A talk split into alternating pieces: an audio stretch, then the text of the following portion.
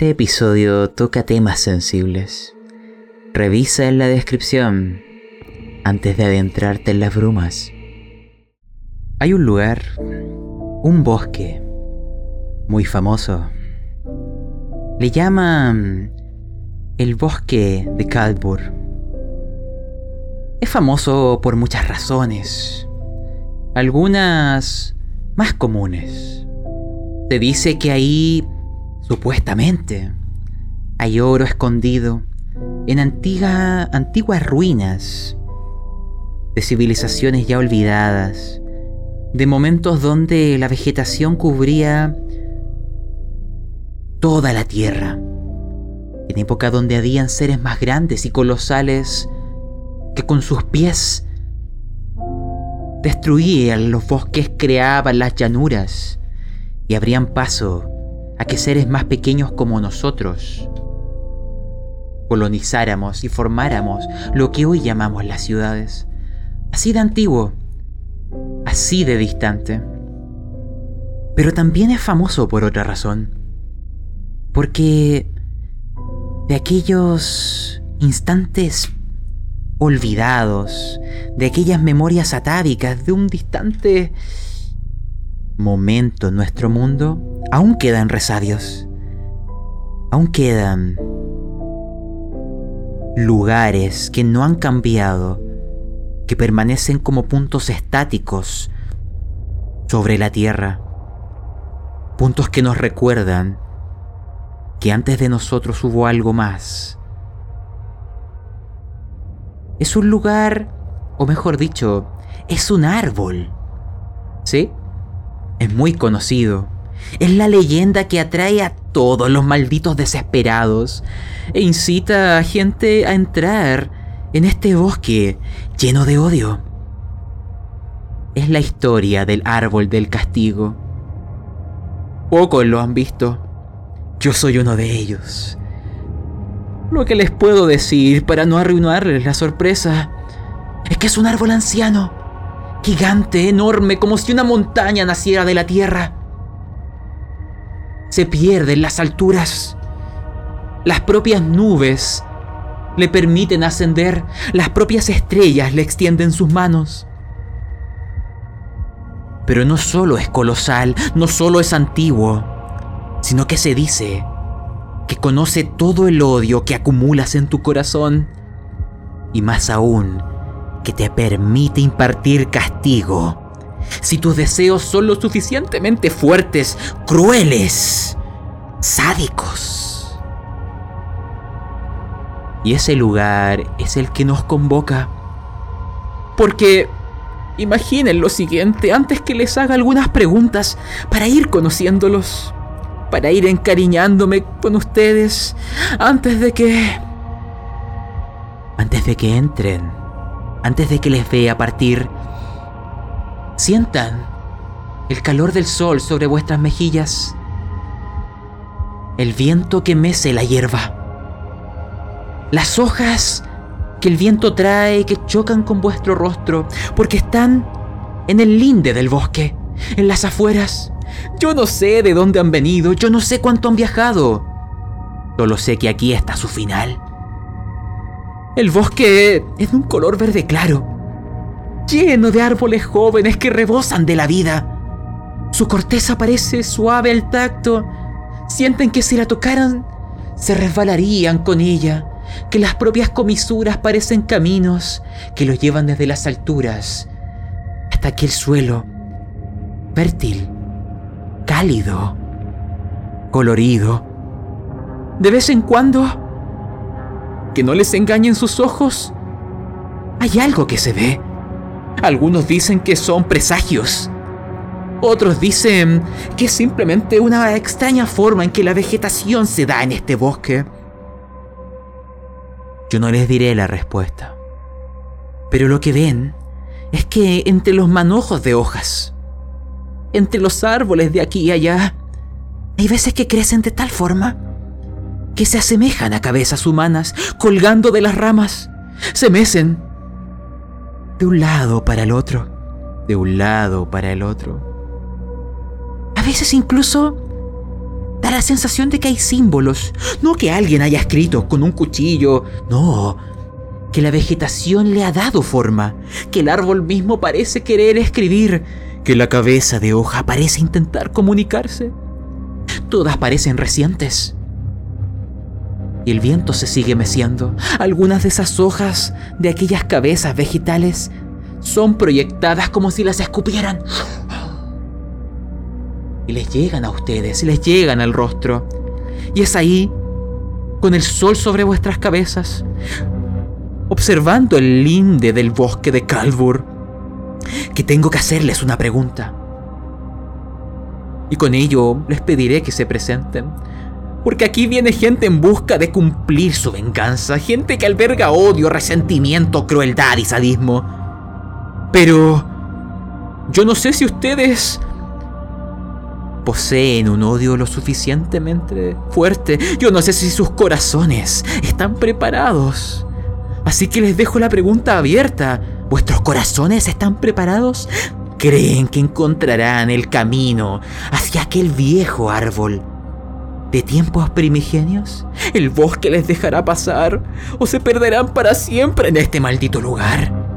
Así que, con esa pregunta al aire, voy a partir por ti, sí, el más miserable, Elicio. Preséntate y respóndeme mis inquietudes. Mi nombre es Elicio. Soy, o era, ya no lo sé, soy, estoy perdido en este mundo de mierda, buscando venganza. He sido leñador, cazador, un poco de todo. En relación a la pregunta no sé si lo voy a poder lograr. La verdad es que es una empresa muy difícil, pero sé que estaré dispuesto a agregar mi, arriesgar mi vida por esto. Sé que de alguna manera estoy dispuesto a pagar el precio que conlleva el tomar venganza.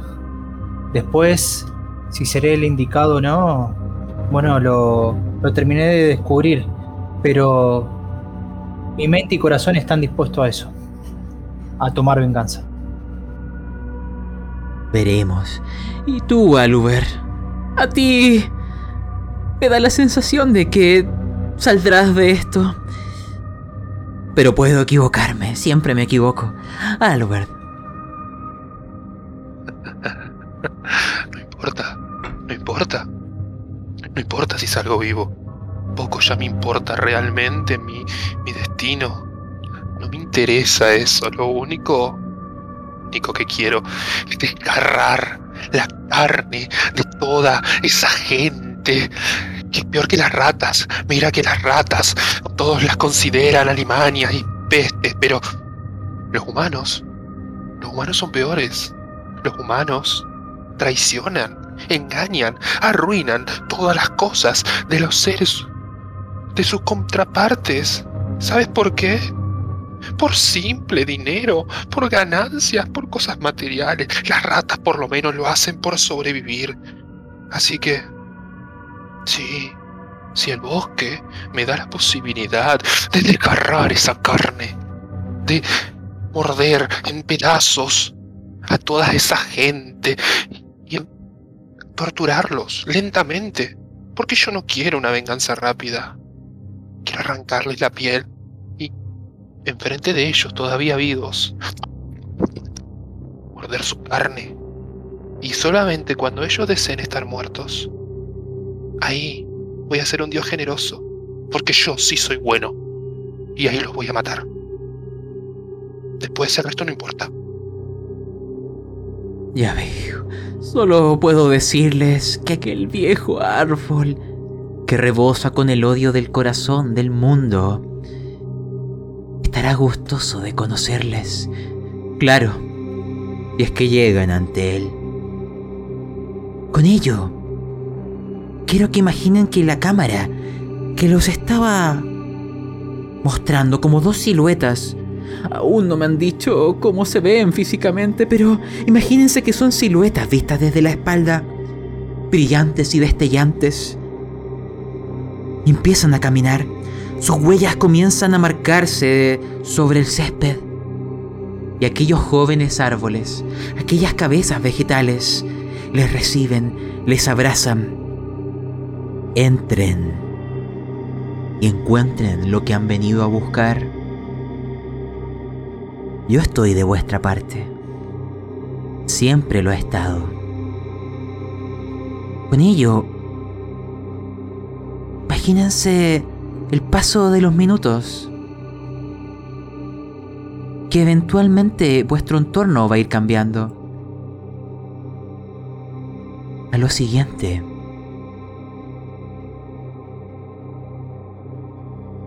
Vean a su alrededor.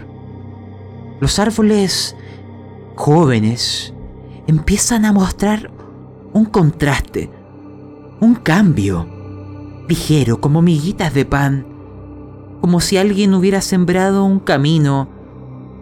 Es en el suelo, miren por donde caminan, no tropiecen, pero noten que hay ramas rotas, hay hojas viejas que no proceden de ninguno de los árboles cercanos y que también se escucha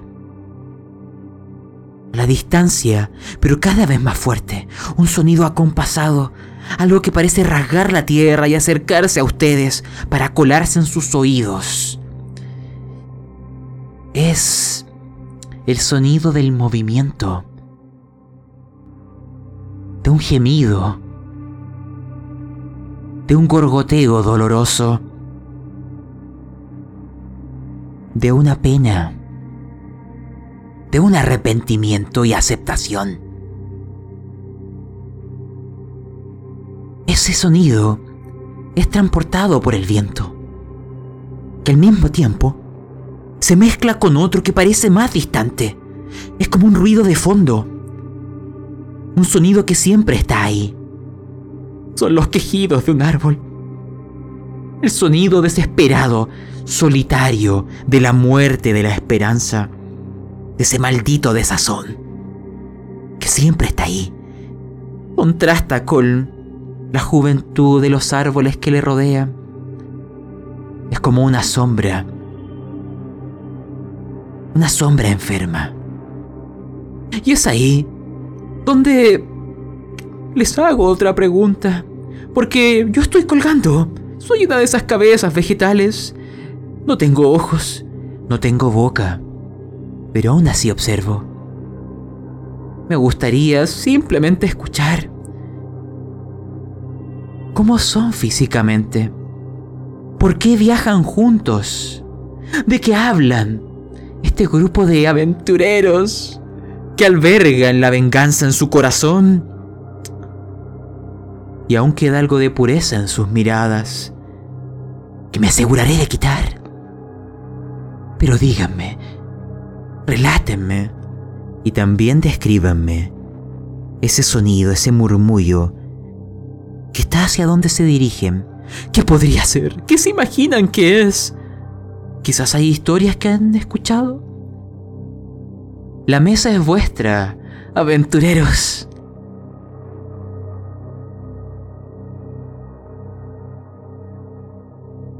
Pues si me tuviera que mirar desde lejos para describirme, diría que soy bastante de corta estatura. Muy, muy, muy petizo. No, no creo que pasaría del metro cincuenta como mucho. Pero incluso físicamente soy más, porque gracias a mi antiguo trabajo como exterminador de ratas, tenía que torcer mis huesos, acomodarlos un poco para poder entrar en esas madrigueras. Por lo cual mi joroba, que ya es totalmente parte de mí, es muy grande. Mi cara siempre está cerca de, casi cerca de mi estómago y mis manos han tomado la forma así, peludas, con uñas largas. Mi pelo hace tiempo que ha caído, pero no importa, no importa. No es necesario verse lindo. Las apariencias son simplemente engaños de la humanidad. Eso no importa. Tengo los ojos saltones de un color verde profundo que brillan en busca de muchas cosas. Y me voy arrastrando. No hablo con esta persona. Tengo miedo. Tengo miedo de que él también me traicione.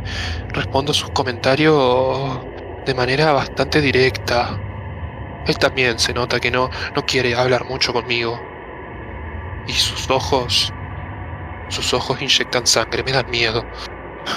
Por eso no confío en los humanos. Seguramente él también me traicionará. Pero no importa. Yo lo traicionaré más rápido. Bueno, pequeña y sucia rata. Miserable ser que se arrastra sobre el suelo. Tengo todas mis fichas puestas sobre ti. Me gusta la miseria.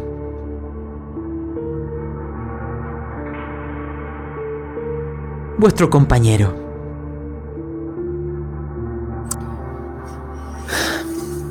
Esta empresa de alguna manera me la ha presentado al Uber. La verdad que lo considero lo considero una rata. Una persona que no tiene los huevos para hacer lo que yo haría. Pero creo que dos personas eh, pueden actuar mejor que una. De alguna manera eh, me puede servir para mi objetivo final. Si de alguna manera me tengo que describir, eh, van a ver que soy una persona alta y fornida, curtido por las horas de sudor extremo, de calor extremo, de lluvia, de humedad, cortando esos poderosos troncos que habitan cerca de mi hogar. Si pueden apreciar mi, mi cabello, van a ver que es de un color oscuro, negro, casi tan negro como mi corazón. Verán una barba que tranquilamente podría pasar como un vikingo. Una barba que tranquilamente la podría, podría generar distintas trenzas en la misma. Un poco desarreglada. Pero al verme sé que intimido. No busco ser nuevos amigos, para nada. Busco poder resolver algo que tengo pendiente y no me deja dormir. Creo que mi compañero podría ayudarme a, a que pueda cumplir mi misión. En cuanto a él, es una simple rata para mí. Una pregunta, una pregunta. Señor Elicio, ya lo describí como el ser más miserable, así que estoy obligado a preguntarle lo siguiente. Si llega el caso, ¿sacrificarías a esta rata por cumplir tu venganza? A este insignificante ser. Dímelo, entre tú y yo. Él no va a saberlo. Me giro hacia los lados, veo que no está mi compañero. Efectivamente, obvio que lo traicionaría. Como te digo, es para mí es una simple rata, no merece vivir. Míralo todo encorvado, todo sucio, roñoso. Es simplemente un elemento que es parte de, de lo que tengo que, que de alguna manera aguantar para llegar a mi objetivo final. Y sobre eso quiero hablarles. Quiero... Imaginen que este cambio en la tonalidad, este cambio en el ambiente, incluso se traduce en un cambio en el sabor en sus bocas. Es como si el propio aire permitiera saborear que algo ha cambiado. Hay un aroma. Un aroma que le recuerda al jugo de zarzamoras. Miren a vuestro alrededor y no es que hayan. ¿De dónde proviene? ¿De dónde vienen los gemidos? ¿De dónde viene el movimiento? Y es ahí, cuando es como si los árboles se hubieran apartado. Es como si los árboles hubieran traicionado a lo que está ahí al frente para revelar su posición.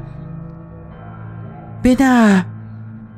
No sé si llamarlo persona, porque tiene el aspecto de una pero es distinto. Es especial. Parece que el tiempo le ha afectado. Es como Un matorral de ramas entrelazadas que surgen de la piel de lo que antes fue un ser humano. Se mueve arrastrándose, como si le costara, como si esas ramas que salen de su carne, que lo envuelven, le tiraran, le desgarraran, le causaran dolor y sufrimiento. Parece sangrar, sí, sangra, pero no es rojo. Es el jugo de las zarzamoras, es el olor que sienten. Se mueve, con sufrimiento, gime. Les mira a través de ojos que están plagados de ramas que se han metido en lo que son sus pupilas. Apenas las puede mover. La sola visión me causa dolor a mí. Parece hablar. Pero de la propia garganta está plagado de ramas. Como si le dejaran el espacio justo para que entrara el oxígeno. Ni siquiera sé cómo se alimenta. Ah, sí lo sé. Miren el suelo. Las ramas las raíces se meten en la tierra, por eso le cuesta tanto avanzar. Es como si el suelo lo reclamara, como si el bosque lo nombrara como parte de sus hijos. Pero intenta vocalizar algo. De manera agónica. Oricalco. Arcosa. Tamarindo. Y empieza a golpear con sus ramas el suelo. Los ve y parece sacudirse, temeroso. Los mira con una mezcla de miedo y envidia. Sus ojos se mantienen quietos. De sus propias pupilas es como si llorara jugo de zarzamora. Su propia sonrisa se mezcla con aquello, como si bebiera sus propias lágrimas. Se, se fagocitar a sí mismo sus propios fluidos es un hombre de mimbre. Es un ser reclamado por el bosque. Quizás vuestro futuro. Ante ese encuentro, de aquella nociva forma de existencia, les voy a pedir que ambos lancen ruina. Quiero saber si esto si esta visión se cuela en vuestros corazones, si hay una voz de conciencia, alguien que les dice, idiotas, salgan de aquí, vuestra venganza no merece la pena. ¿Hay una voz de razón? ¿Hay algo ahí? O quizás... Quizás son unos estúpidos. Veré. Déjenme revisar vuestros resultados. Recordar. Si la tirada de ruina es mayor, a vuestra ruina actual, algo malo le sucederá. Veamos. ¡Ay! Uno de ustedes. El pobre miserable. ¿Ves? Yo lo sabía. Yo lo sabía. Señor. Te voy a describir algo. Voy a darle un poco de dulzor a tu miserable existencia, Albert ganarás un punto de ruina. Pero no solo eso. No solo eso, maldito desgraciado. Imagina que todo tu cuerpo, de una manera tenue, ligera, es como algo que empieza a colarse. te sientes ligeramente más rígido, tus extremidades como agarrotadas. Te cuesta incluso moverte o girarte. Es como si ese reflejo hiciera que tu cuerpo respondiera. ¿Fue algo ligero? ¿Fue una reacción involuntaria? Pero no la olvides. Puede que vuelva. Puede que se intensifique. Puede ser tu futuro. Albert. Transmíteme tus sensaciones y luego quiero escuchar a Alicio que parece estar inmutable frente a esa defecio miserable de la naturaleza. Bien harían eliminarlo de la faz de la tierra. Me causa repugnancia verlo. ¡Qué maldita asquerosidad! Aluber, la mesa es tuya. Así, así es como tienen que ser las personas. Así es como la... Este, este seguro era de los malos. Este seguro, seguro, era de esa gente malvada. Y yo calculo que me acerco y, lo miro como burlándome, como riéndome. Ah, zarzamora. Olor a zarzamora y calculo como que lame un poco ahí donde va el... Ah, ah, delicioso. Bellísimo. Así, así es como quiero. Ah, así es como quiero que termine toda la gente que, que me ha maltratado. Ah, eres bellísimo, eres... Y sí, imagino como que lame la zarzamora. Eres lamiendo así las lágrimas. Imagino un poco caliente ese jugo de zarzamora. Eres la personificación de la desgracia. Porque puede que yo sea miserable, pero a los miserables les gusta burlarse de otras personas que también lo son. Porque así parece que su vida tiene un poco más de éxito. Y calculo que, que lo mira con ojos brillantes. La primera vez desde que es niño que sus ojos brillan tanto como ahora. Sí, sí, sí. Y se ríe saltando. Pero no olvida ese sentimiento porque constantemente mira sus manos y su joroba tratando de... Ese sentimiento rígido que sintió. Es como cuando te acalambras y tus, movimientos son duros, mecánicos. Pero no importa, lo ignora lo que sea que haya sido este momento. Solo quiero posar mis ojos en esta obra de arte grotesca. Una pregunta breve, porque me imaginé cosas y quiero que me las aclares. Me hablaste de que te, acercabas a beber el jugo de zarzamora. A lamerlo. ¿Es de su propio cuerpo? ¿Te acercas hasta él?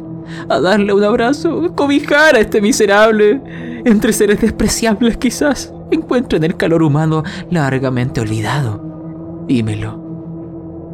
Me acerco sin miedo. Me acerco y, mis manos temblorosas en su mejilla, dura, rígida, mis manos mientras tiemblan, porque es una mezcla de emoción.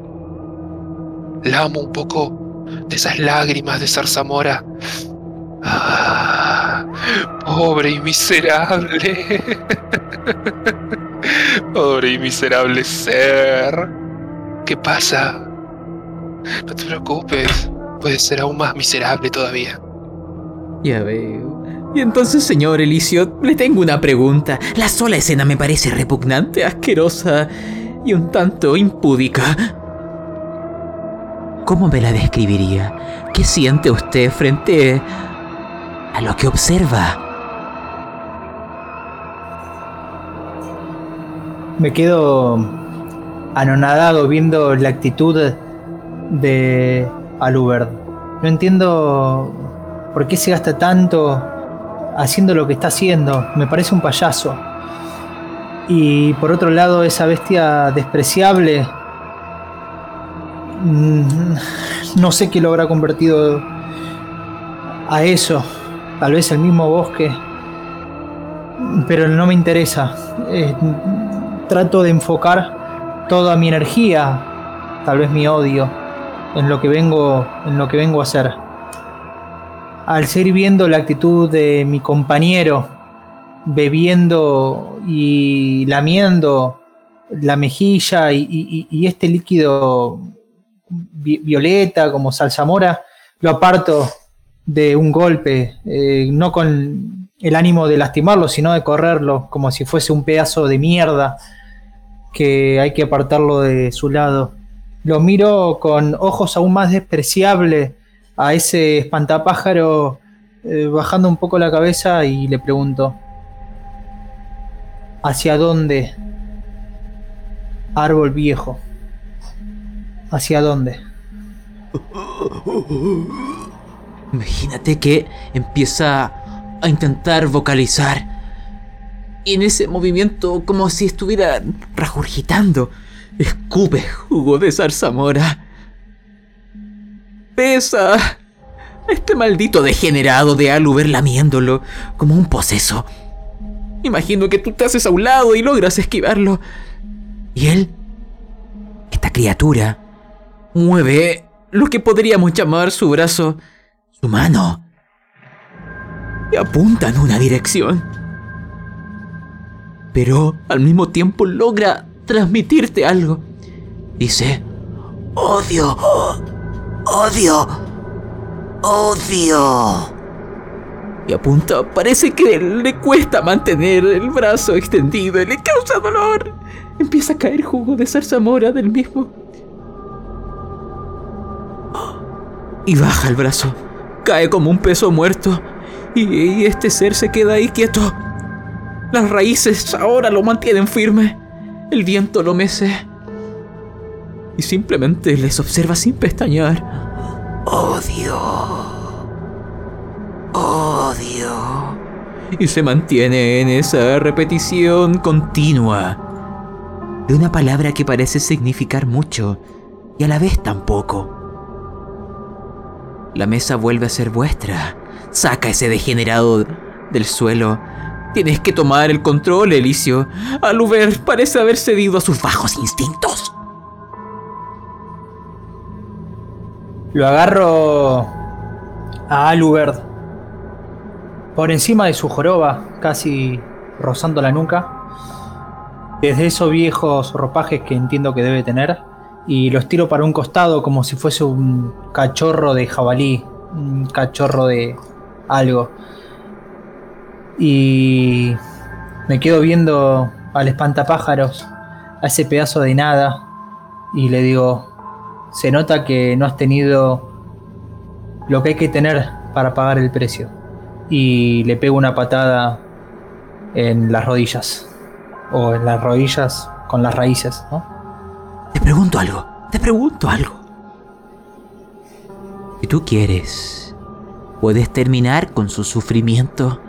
Puedes pegarle mucho más fuerte para que deje de llorar, para que deje de sufrir. ¡Una muestra de humanidad!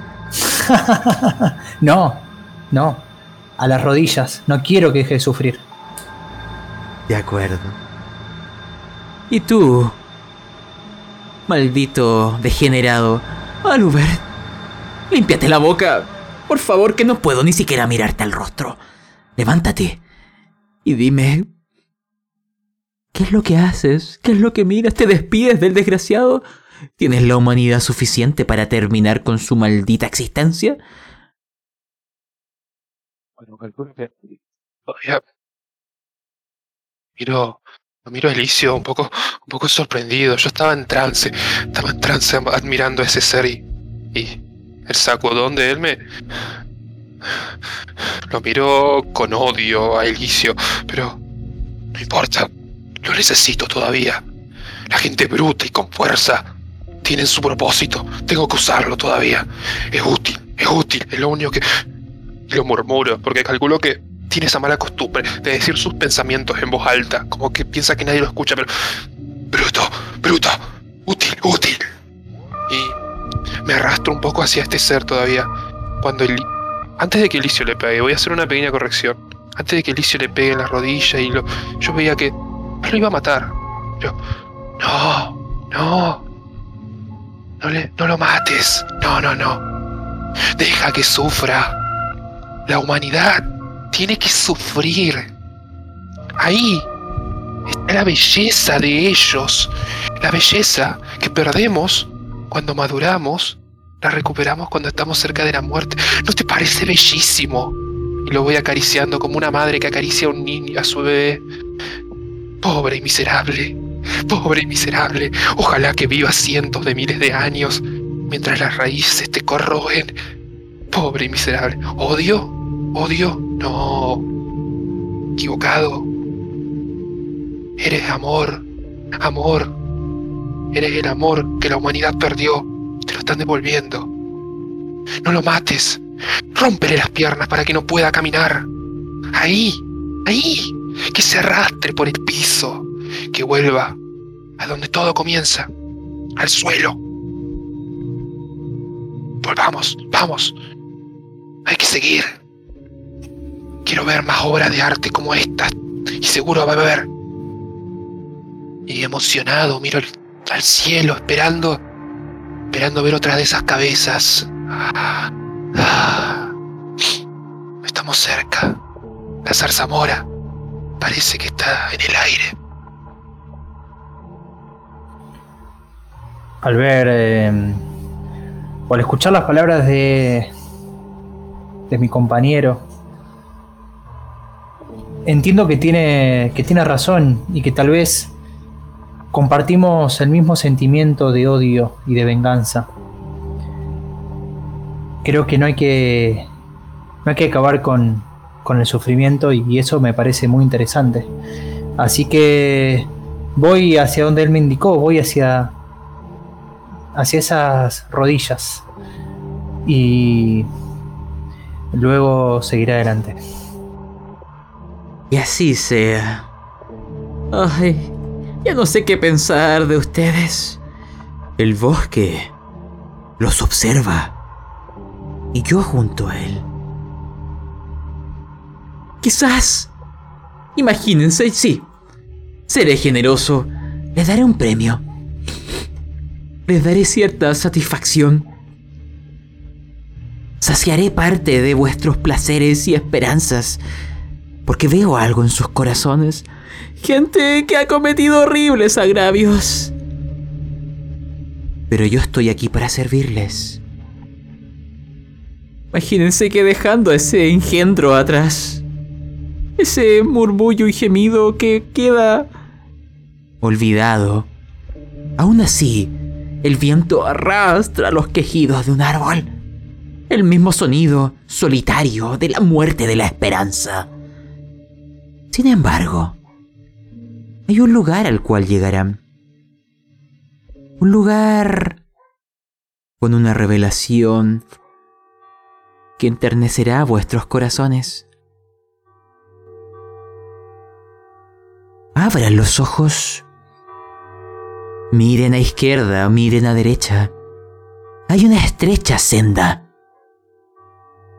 que termina avanzando hasta un punto, un pequeño claro, formado por un anillo de árboles. Son árboles jóvenes, rectos, como flechas, como estacas que han caído del cielo e intentan mantener a esta criatura arbórea, a este pulmón vegetal, quieto y firme, que no se levante. Pero hay otra cosa. El lugar les inspira paz. Los pájaros cantan. Sopla una suave brisa que empieza a ahogar estos quejidos del árbol. Las hojas caen como una lluvia que baña toda la escena. Es mágico, el viento hace que las hojas dancen a vuestro alrededor empiezan a caminar por este claro. Pero hay algo. Las hojas, sáquenlas. Que el viento cese. Y miren bien. Porque en este claro, de estos árboles jóvenes, hay algo que está colgando. Sí. Hay cadáveres. Muchos cadáveres hay unos 50 individuos. Están bastante descompuestos, pero no conservan el olor, el hedor a la carroña. Parecen haber abandonado este mundo de formas muy brutales. Ven gente golpeada, descuartizada, aplastada, deformada, triturada y devorada. Licuada. Incluso hay un cartel que cuelga junto a ellos. El séptimo regimiento de caballería cometió numerosos crímenes. Por fin se ha hecho justicia. ¿Y el cartel? Está en cada cadáver parece haber crecido de los propios árboles. como si ellos hubieran sido testigos de este instante donde la justicia por fin llega tarde, pero llega. Pero al mismo tiempo, todos los cadáveres tienen un brazo estirado y todos apuntan en la misma dirección, hacia el corazón del bosque, por el cual discurre esta estrecha vereda, desde donde venían estos susurros, estos quejidos arbóreos.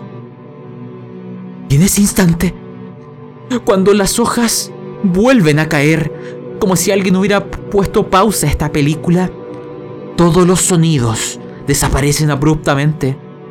Ya no hay aves. Cae una rama, se rompe y resuena en el bosque como un eco distante. Y el silencio se hace completo. Es como si hubieran sido transportados al vacío intergaláctico. No hay nada. Ni siquiera vuestra propia respiración. Es una película estática.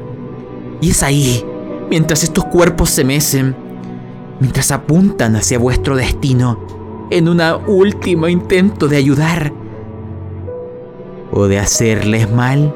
Es que tengo una pregunta. ¿Por qué? El séptimo regimiento de caballería fue famoso por las numerosas atrocidades que cometió. Yo no las conozco, pero sé que les afectaron directamente a ustedes algo en vuestro pasado. En algún momento, una persona, un lugar, un afecto, un recuerdo, ellos lo aplastaron. Pero el bosque es gentil y dadivoso y se ha cometido la justicia por aquellos que albergaban la venganza aquí yo se las doy. Ahí están esos miserables. Siéntanse dichosos, llenen su corazón del calor de la venganza. Y ahora sincérenme, ¿qué hicieron ellos contra ustedes en vuestro pasado? ¿Hay algo Qué oscura satisfacción ahora tienen. Quiero que parta... Sí, tú, Elicio. Dime, ¿sonríes? ¿Qué hicieron? Nárramelo. Ese es el famoso regimiento. Tomaron nuestra ciudad hace mucho. De alguna manera trato de de no pensar en eso. Ya me he olvidado pero siempre lo recuerdo. Lo recuerdo tanto que hay cosas que de la piel no se pueden olvidar. Ese regimiento asedió a nuestro pueblo, a nuestra pequeña ciudad. Mató a varios hombres cuando por lo menos yo era niño. Y a las mujeres, a las mujeres la han violado. Una de esas mujeres violadas ha sido mi madre. Yo no lo pude impedir. De alguna manera siento mucha vergüenza por lo sucedido. Cuando quise interceder para evitar para evitar aquel acto banal, me hicieron esto. Y ves desde el pecho se levanta Elicio la camisa que tiene, y pueden ver eh, un sable, la marca de un sable como que lo hayan cruzado de lado a lado. Pensaron que estaba muerto, por eso por eso no siguieron. Pero jamás voy a olvidar eh, jamás voy a olvidar los gritos de mi madre siendo penetrada una y otra vez por esos hijos de puta. Me siento avergonzado por no tener las fuerzas suficientes para poder actuar. Desde aquel momento sé que dije que eso jamás iba a volver a pasar. Me he volvido un hombre fuerte. Un hombre que está dispuesto a darlo todo. Veo a aquellos hombres y puede, puede notar como la sonrisa se empieza a ir abrillantando en mi rostro. Qué lindo paisaje. Elicio, imagínate que como si fuera una idea, un concepto, un espíritu del bosque. Yo estoy ahí, desde detrás de uno de estos árboles, pero uno muy especial. Porque la persona que cometió aquellas fechorías, tú la recuerdas. Yo la recuerdo. Salgo, camino. Mis pasos no dejan huella en el suelo. No hacen sonidos. Y me acerco hacia ti. Te susurro algo. Te sugiero algo. Aquello que cuando fuiste joven no pudiste hacer aquella emoción imperecedera que sigue estando ahí. Te hablo al oído. Y te digo, Elicio, ahí está. Fue él. Su cuerpo. Desquítate. Hazlo. Mejor tarde que nunca. Toma tu arma, rebánalo, profánalo. El bosque te lo ha entregado, el bosque lo pide, el bosque lo implora. Quiero que me lances ruina.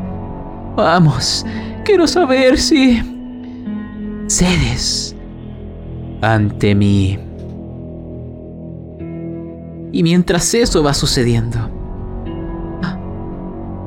¡Ay! Señor. Parece que he llegado a tu corazón, Elicio.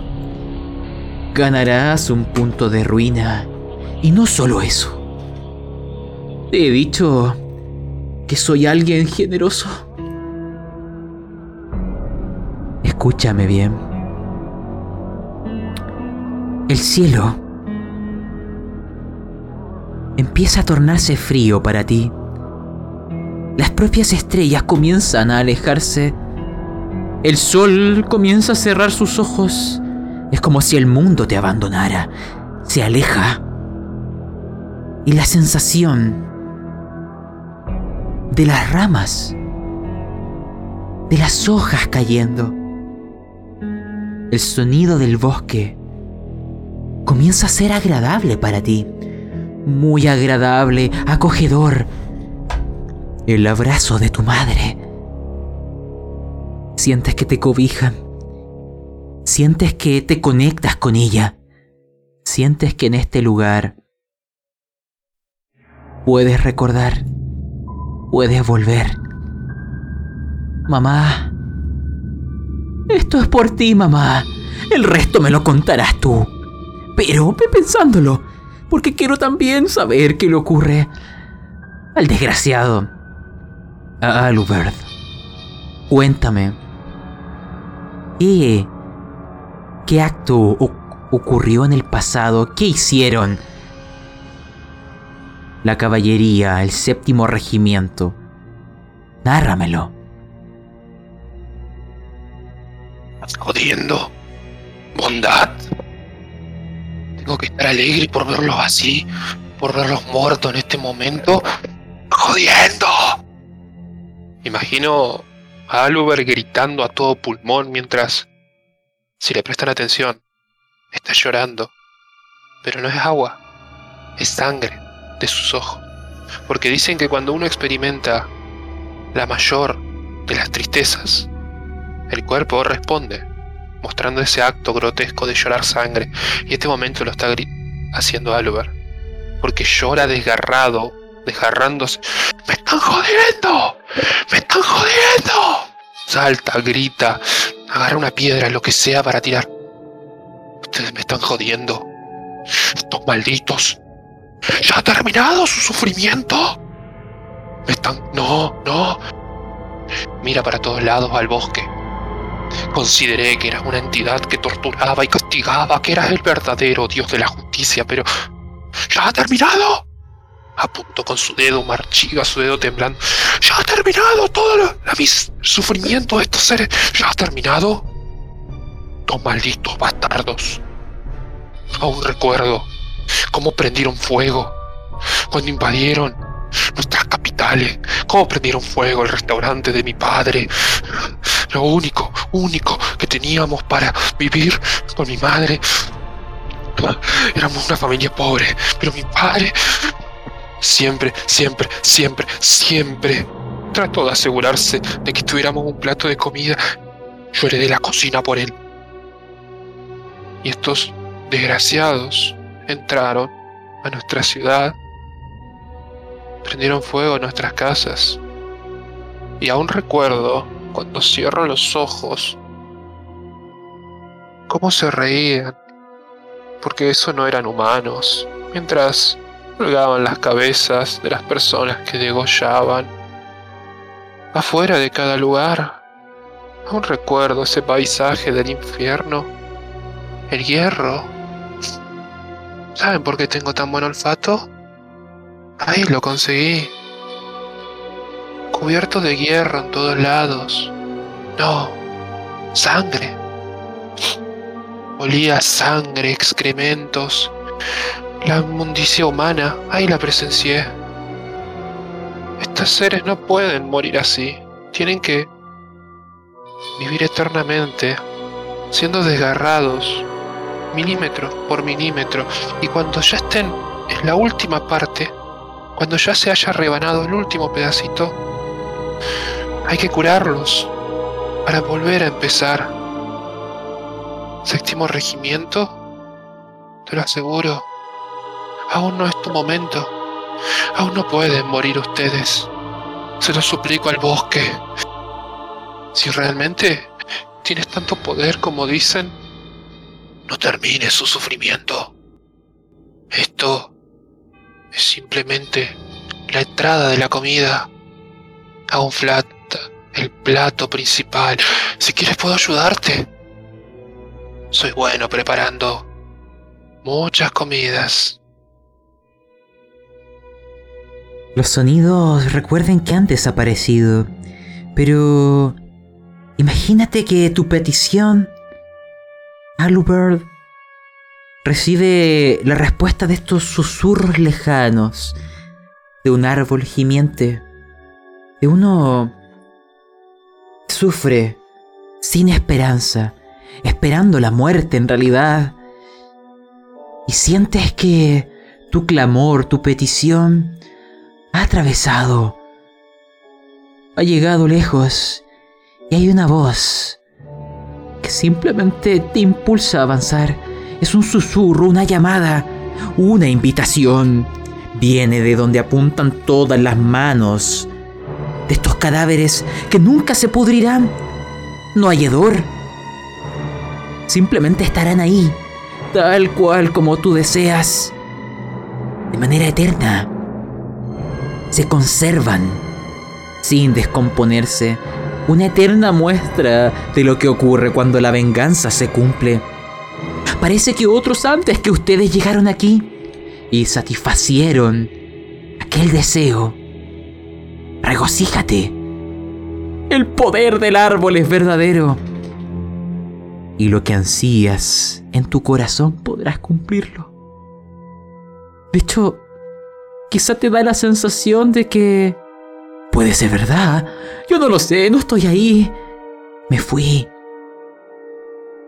¿De qué esta gente del séptimo regimiento, descompuesta pero sin hedor, en un estado eterno, un limbo, congelados en esa muerte agónica, te da la sensación de que aún están ahí, de que su mente sigue ahí, de que están atrapados en el en la venganza en el odio de corazones que clamaron sus nombres para desaparecer.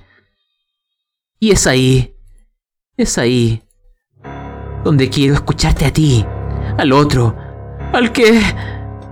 al que agraviaron. Elicio, veo, ¿qué estás haciendo? ¿Te acercas? No quiero describirlo yo, dímelo tú. Me acerco, lo miro a los ojos, le digo, ¿me recuerdas?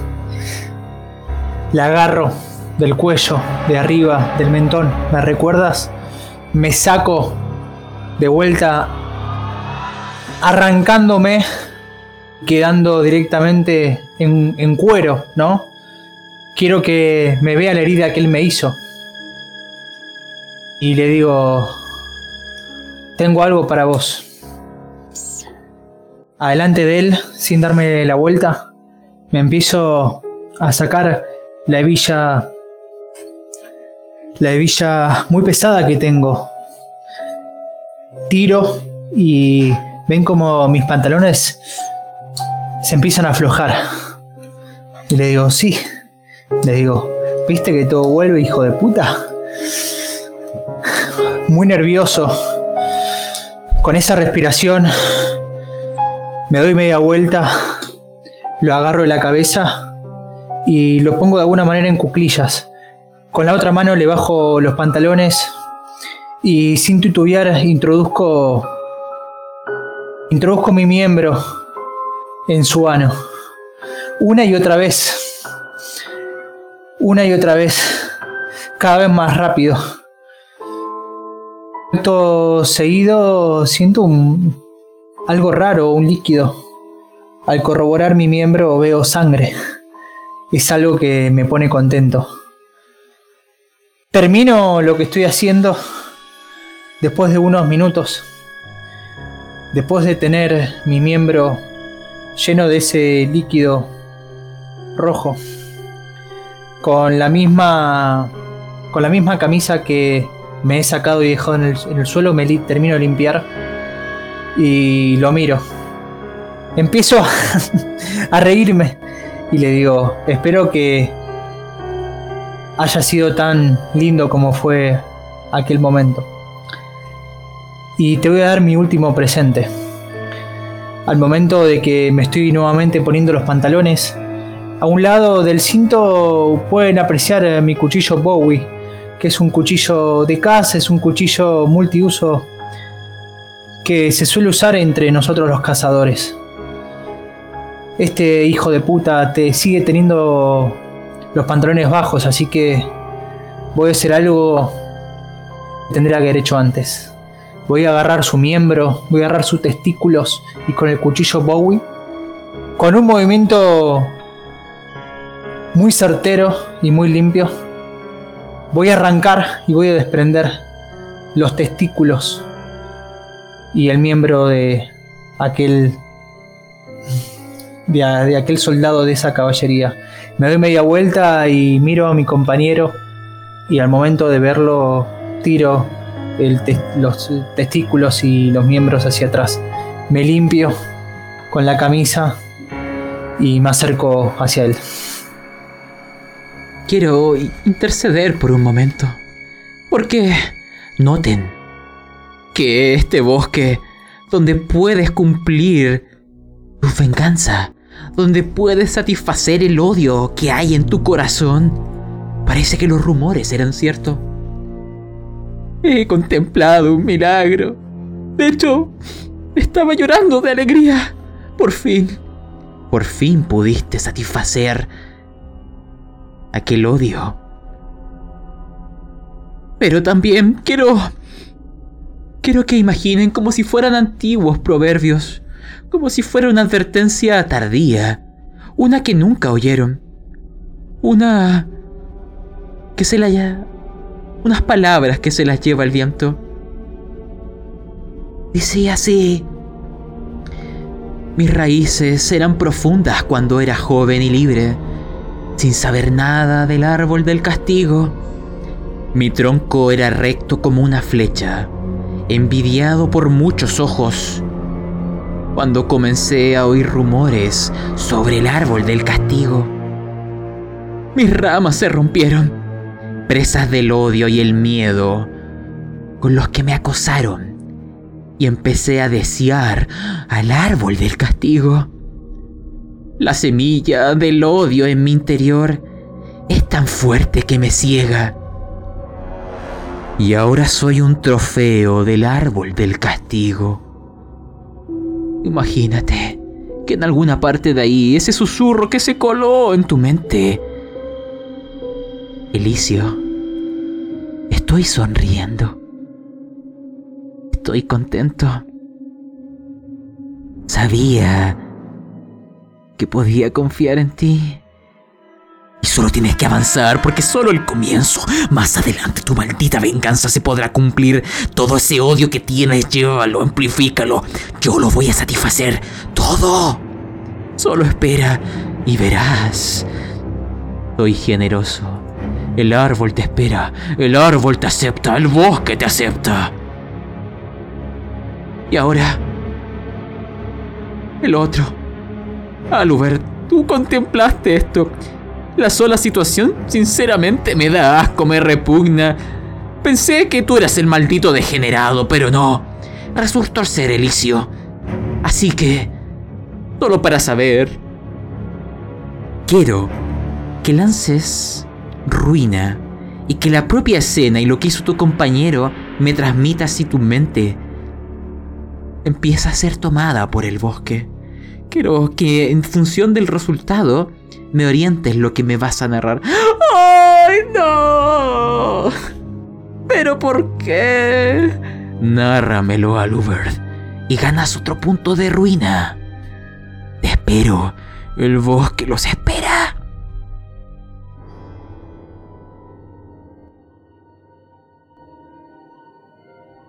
Eh, sí, ya me imagino. Estoy presenciando cómo. cómo Elicio viola una y otra y otra y otra y otra y otra y otra vez a esta persona. Él no se da cuenta. Pero él ríe. Incluso más enfermo mental que yo, lo cual es sorprendente. Pero Imagino cuando él mira al miembro de, ese ser enfrente mío. Me acerco a Alicio y. y le digo. No. No, no, no, no.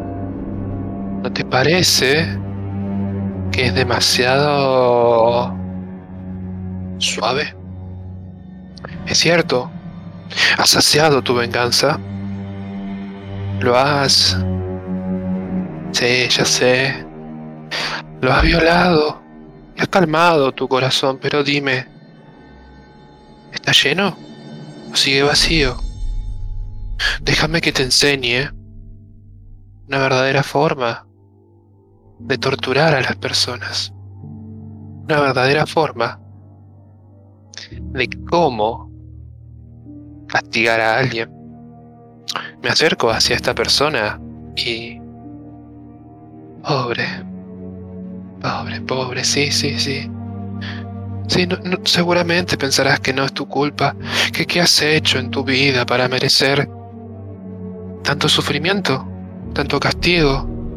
Pero me acerco a susurrarle al, al oído de una manera suave, como, como un amante que pronuncia palabras dulces y tiernas.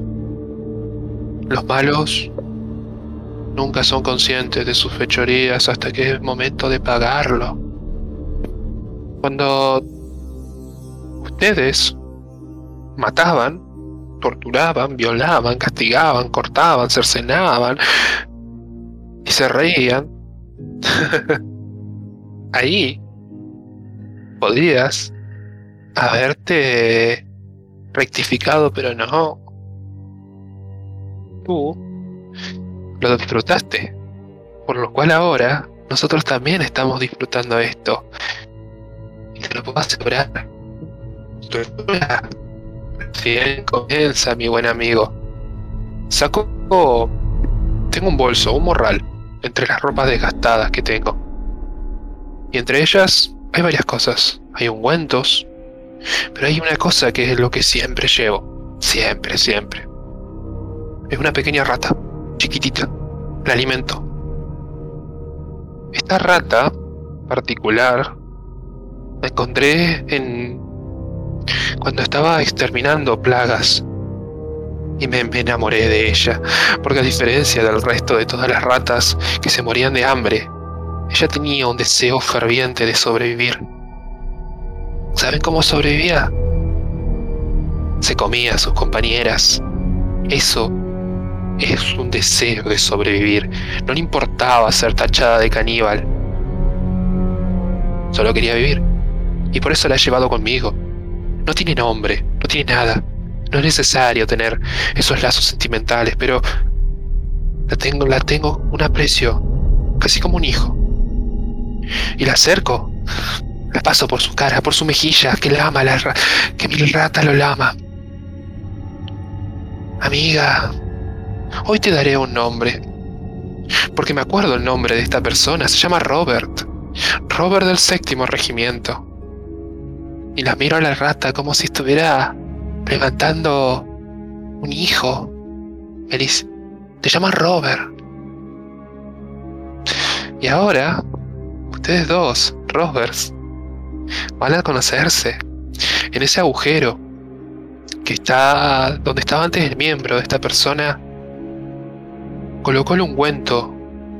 Es para que se cure. Lentamente va cicatrizando, pero colocó a la rata primero antes adentro de esa, de esa cavidad y ella empieza emocionada porque ha encontrado comida y comida que nunca ha probado. Empieza a corroer mientras entra por ese agujero. Yo lentamente trato con el ungüento, cierro Hago como una especie de compresa para que no pueda salir la rata. Y con un beso en la mejilla a este Robert.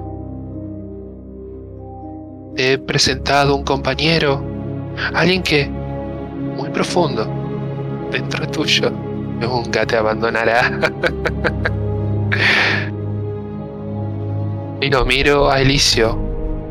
Así es como se tortura. Dale placer Dale sufrimiento. Que su vida sea un vaivén de emociones. Porque tú, sí, lo violaste, lo torturaste y lo dejaste. Pero ¿sabes qué pasa si yo no lo curaba? Él se moriría. Y una vez que muerto, tú no, no llenarías ese vacío. Pero ahora,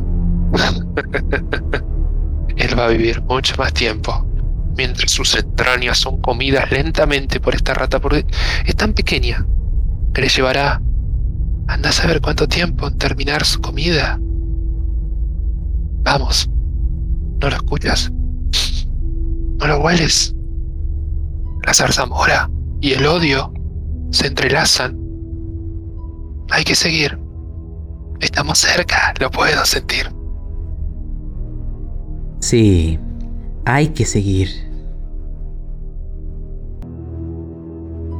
Sobre eso, quiero solo decirles algo para para que llenar sus corazones del calor de la venganza. Porque estos cadáveres, o por así decirlos, una eterna pausa de ese instante donde estás muriendo pero no acabas de morir, pero ya has dejado de vivir. Puedes ser consciente de tu entorno. Puedes entender lo que sucede. Puedes disfrutar de la venganza que te han hecho. De cómo han abusado. Del abusador. Ese cuerpo que ahora está tirado en el suelo y que ya no cuelga del árbol. Seguirá de manera perpetua salvo alguien lo queme. Estando en esa agonía, y aquel ser que ahora yace en su interior lentamente se irá transformando en parte del mismo ser. O sea que por siempre habitará en su interior, por siempre estará comiendo, royendo. Eso no acabará. Eso no acabará. Y con ello, quiero que se imaginen a ustedes avanzando, siguiendo el camino que les apuntaban las manos del séptimo regimiento. Con ello vamos a cambiar la canción para ver qué es lo que nos depara el bosque.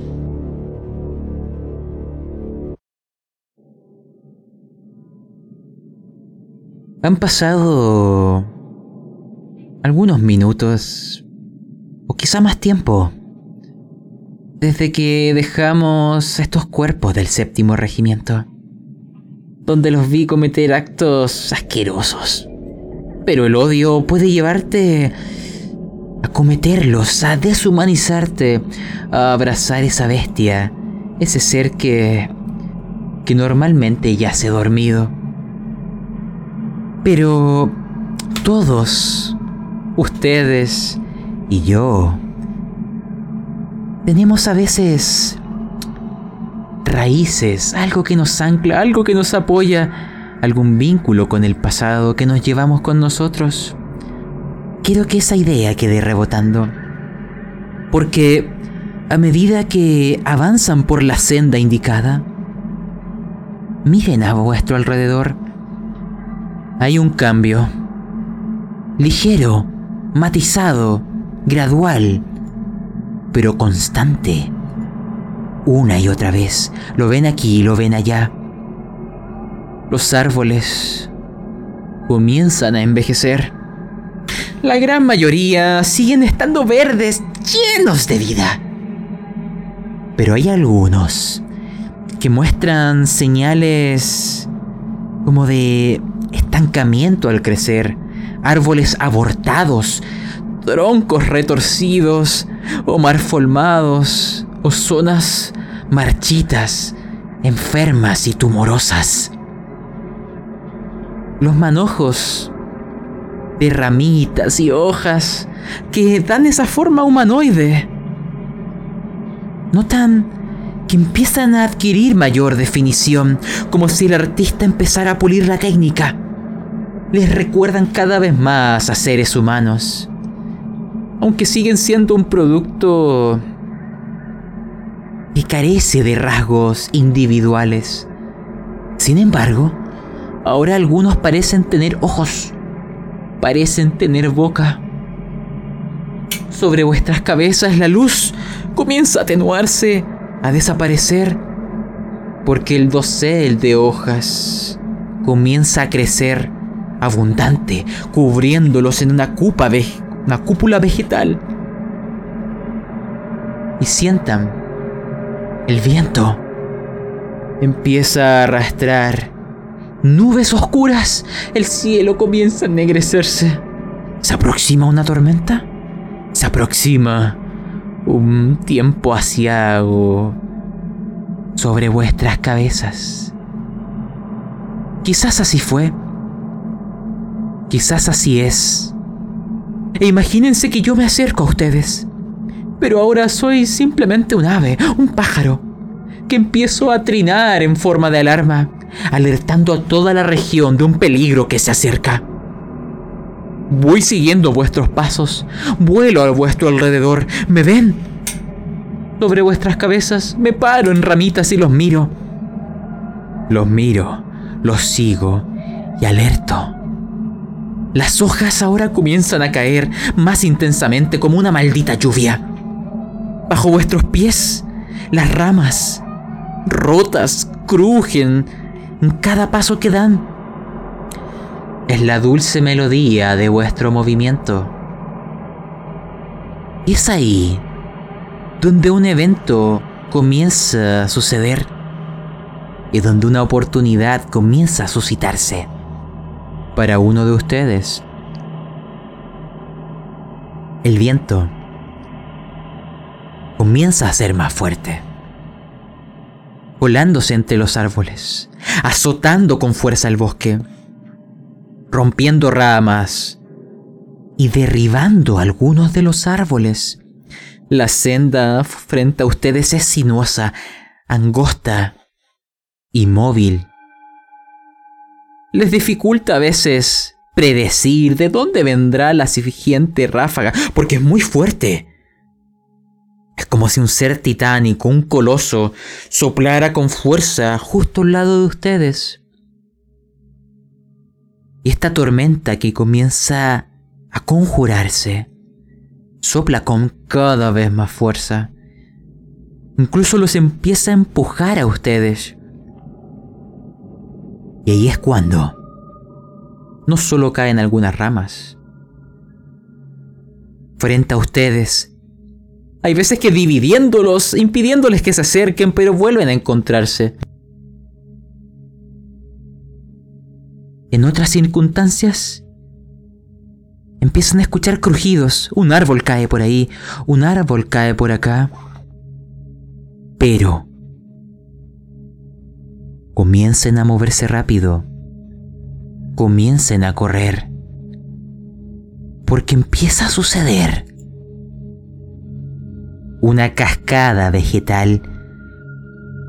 Muchos de los árboles comienzan a colapsar por este viento, a romperse y caer sobre ustedes. Y es en ese instante en donde comienzan a correr, donde comienzan a intentar esquivar estas caídas, este vómito de la vegetación, esta cascada, que bajo vuestros pies las raíces de los árboles. Van a intentar hacerlos tropezar, provocar vuestra caída, mantenerlos aquí. Y es ahí donde tengo una pregunta. Es de la curiosidad que nace por querer conocerlos.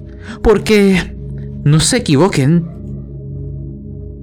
les haga Sí, en realidad pueden pensar que así es. Les he tomado cariño. He visto lo que han hecho. Y me enternece. Esta es la pregunta que tengo. Y hay una posibilidad que además doy.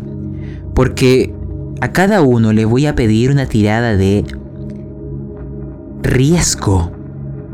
Para evitar ser sepultado en esta cascada vegetal. Pero también les pregunto que me cuenten cuáles son vuestras raíces. ¿Qué cosas les pueden hacer caer, dudar o quedarse atados a vuestro pasado?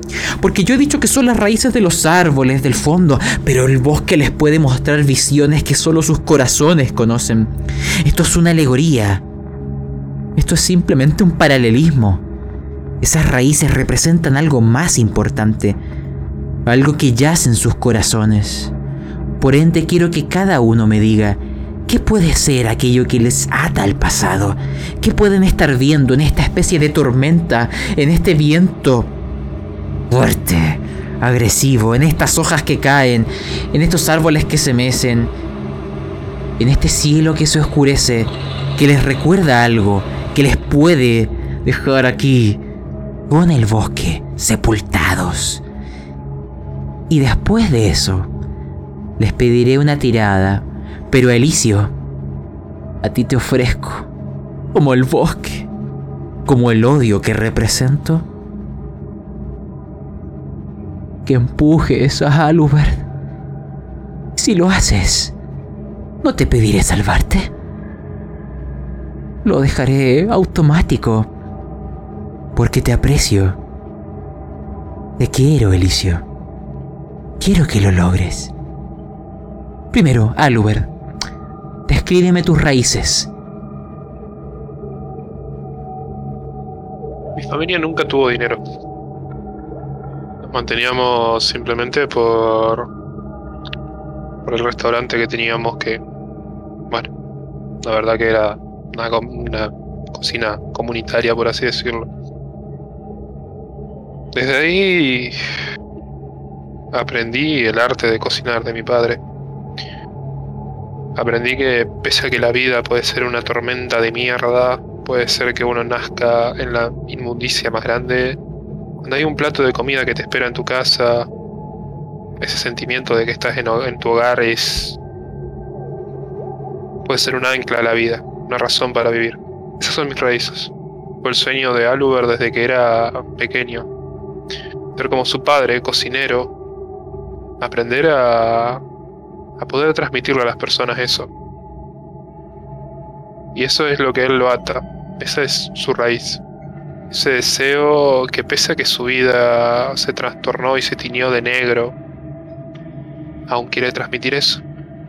Quiere llevar el hogar con su comida. a cada persona que esté pasando una vida de mierda.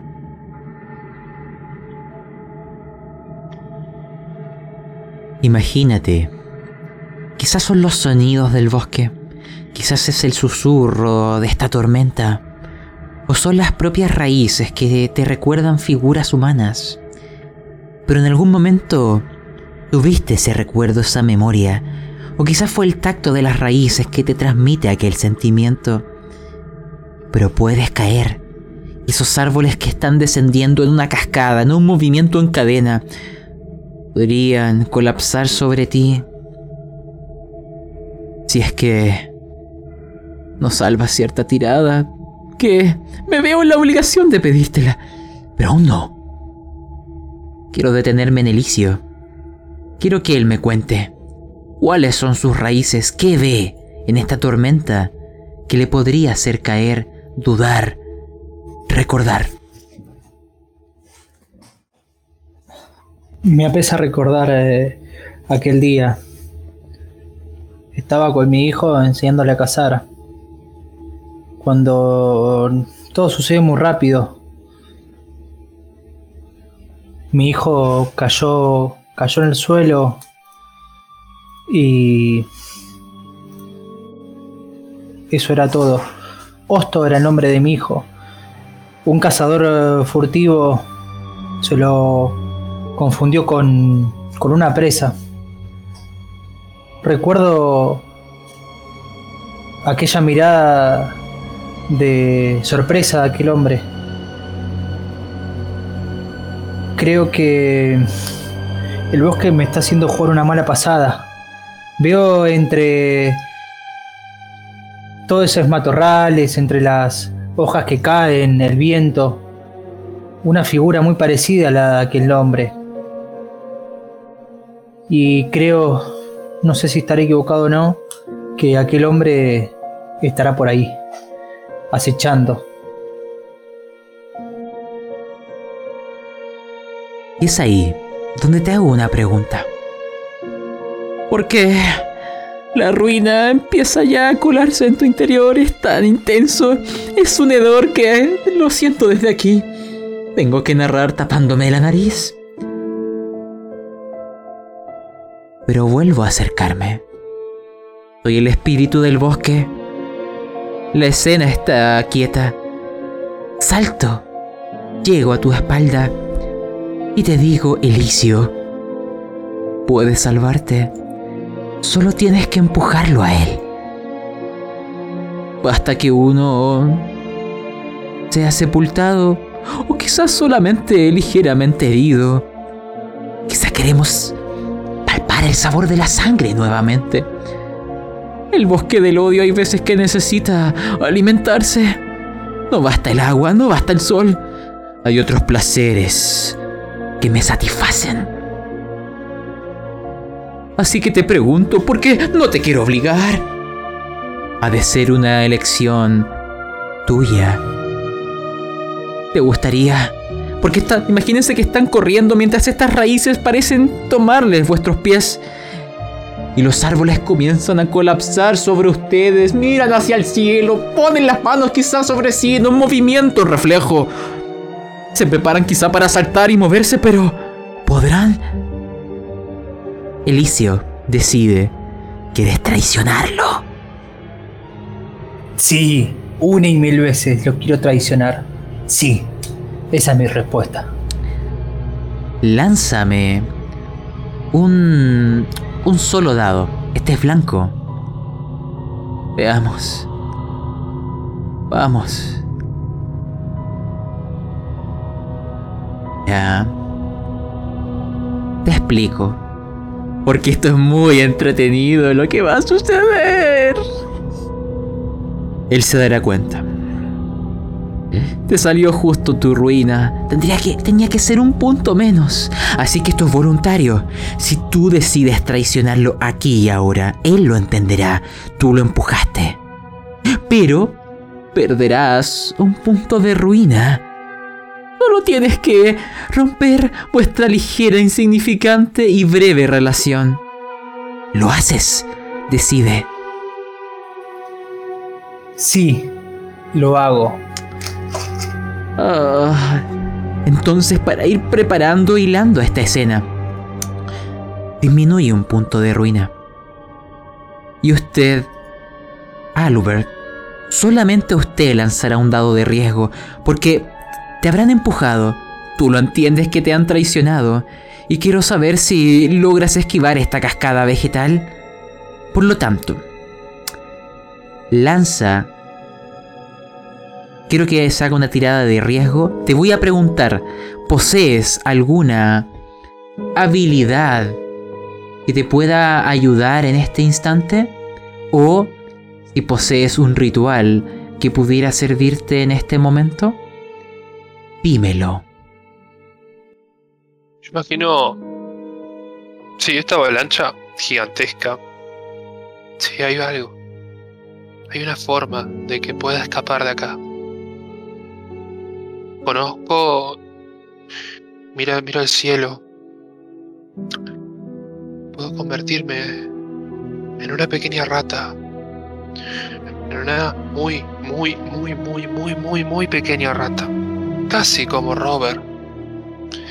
Y esa rata me puedo esconder en uno de estos árboles.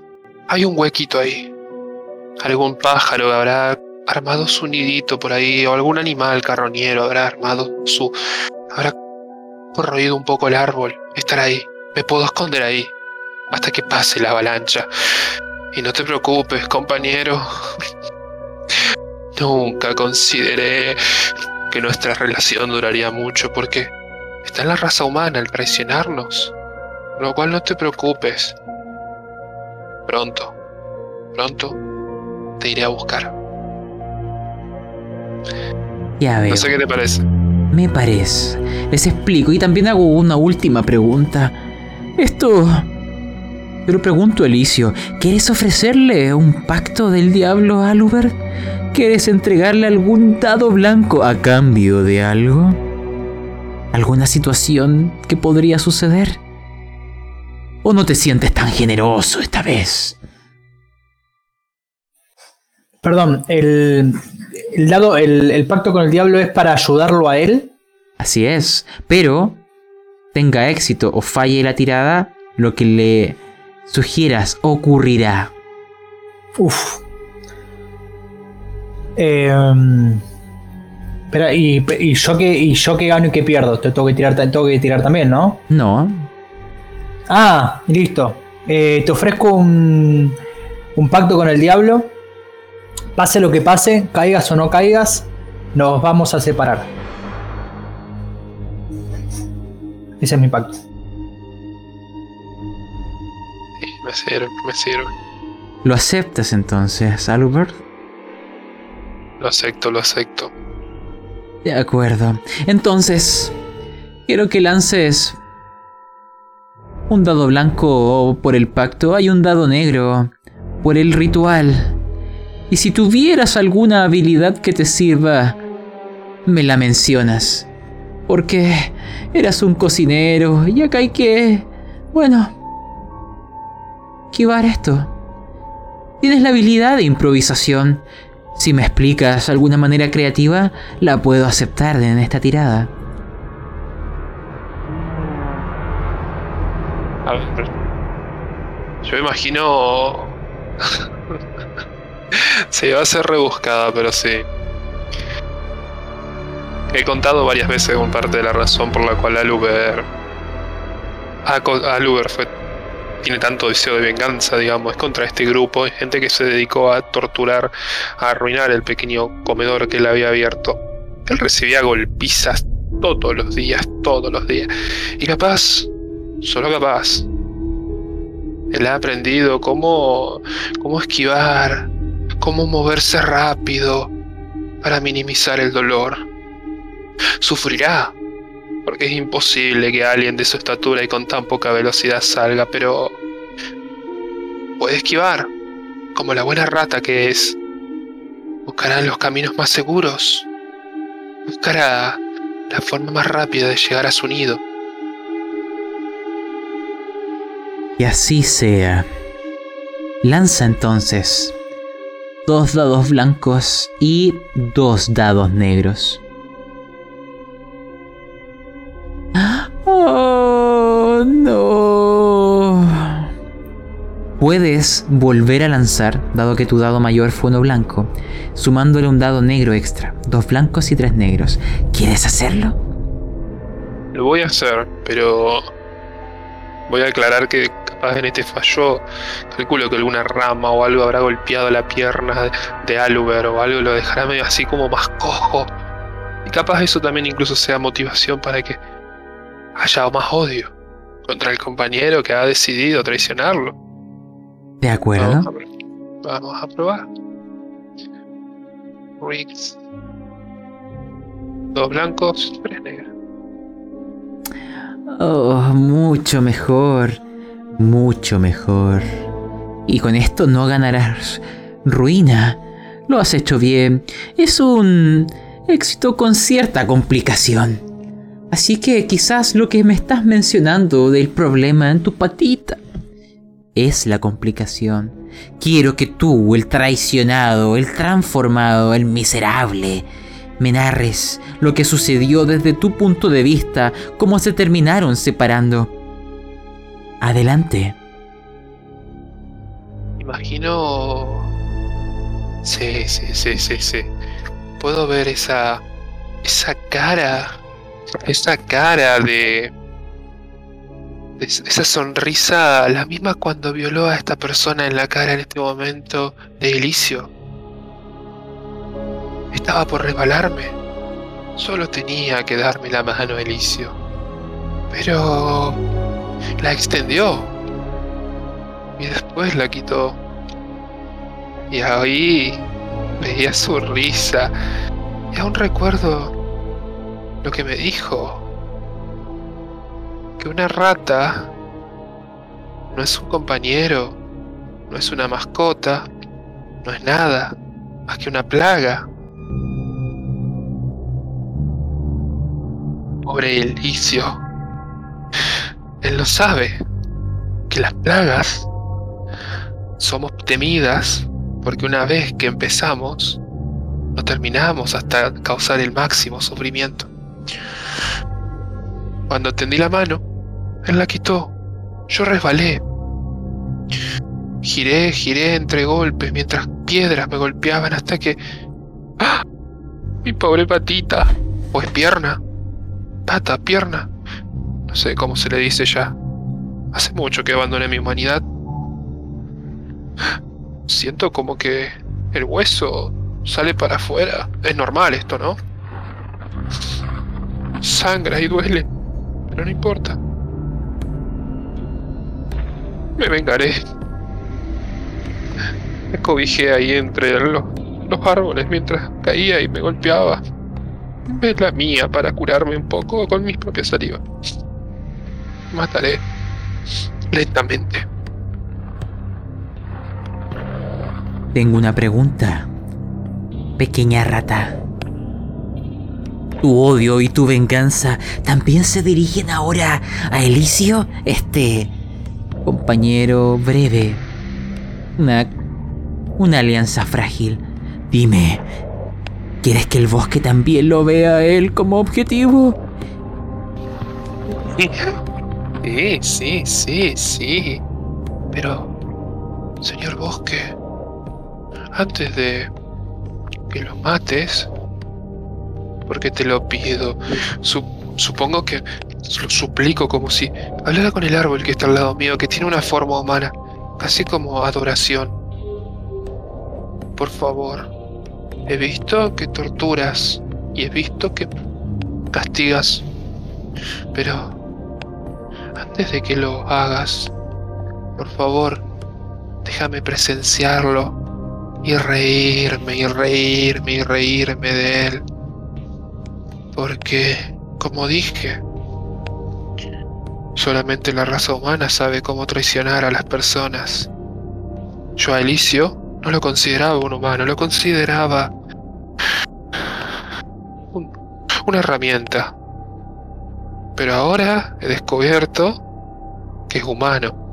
Y a la humanidad hay que matarla. Quiero que en esta escena en donde esta avalancha vegetal culmina, El pequeño y miserable Aluber transformado desaparece entre la oscuridad, entre los pequeños recovecos de las raíces. Elicio lo ve colapsar, ve que desaparece bajo las ramas. Aún ignora que sigue ahí y claro que voy a degustar aquel hermoso reencuentro. Pero mientras, quiero decirte algo, Elicio porque tus acciones también tienen consecuencias. Hay algo que se va a ir sumando a las condiciones que te he ido mencionando. ¿Lo notas ahora? El tacto con el metal o con las piedras te empieza a incomodar. Cuando tus manos tocaron algún árbol o el verdor del suelo, no solo notaste que eran agradables, es como si tu cuerpo ahora los deseara. Quieres mantenerte en contacto con las plantas y la madera. Es lo que ansías abrazar, es lo que ansías tocar, es lo que ansías devorar. El bosque te recuerda muchas cosas. Ya te ha dado muchos placeres. No te ciegues, no te cierres a lo que puede venir más allá aún. Y hay otra pregunta que he de decirles. Una incógnita. Una incógnita dibujada en cánticos. De... en voces en el viento. Porque... escúchenlas. Junto a mí.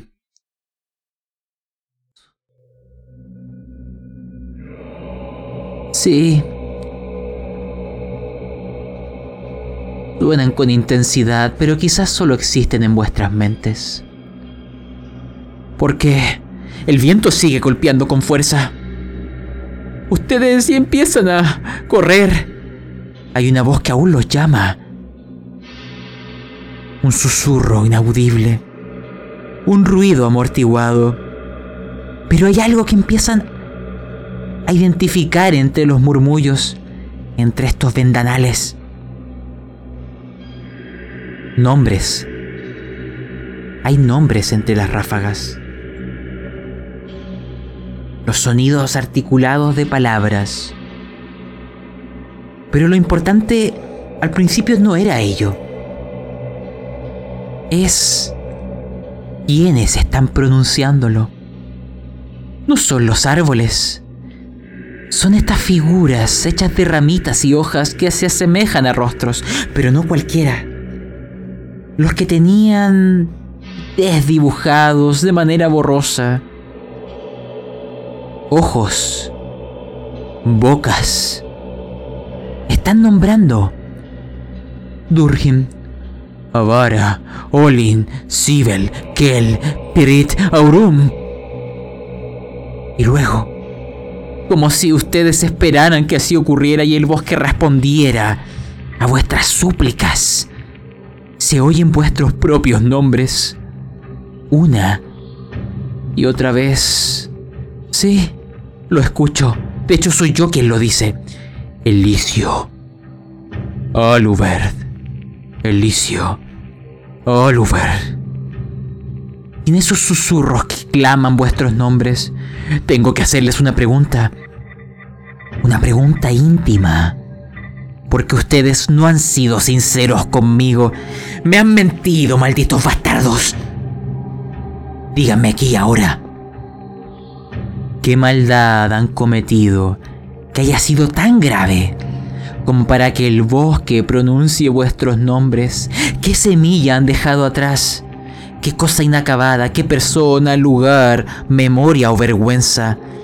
Díganme ahora porque yo como el bosque exijo saberlo. Hablen. Primero Elicio, el que ya ha cometido actos desdeñables frente a mí, los cuales me encantan, me alimentan, los saboreo. Pero dime la verdad, ¿qué hiciste antes de venir aquí? Ahora, habla, maldito. Mi mujer, eh, después de la muerte de Osto, quedó en una, en una profunda depresión. Yo no la acompañé, busqué venganza. Y la verdad es que esos días fueron muy duros para nosotros, porque he dejado de trabajar y... Y era el sostén económico de mi mujer y, y del pobre Osto. Por lo que, sin avisarle nada, la he dejado sola, me he ido. Y ahora debe estar sufriendo mucho, pensando que no solamente perdió perdió a su hijo, sino también a su amado marido. ¿Y tú, Alubert? ¿Qué secreto tienes que confesarme?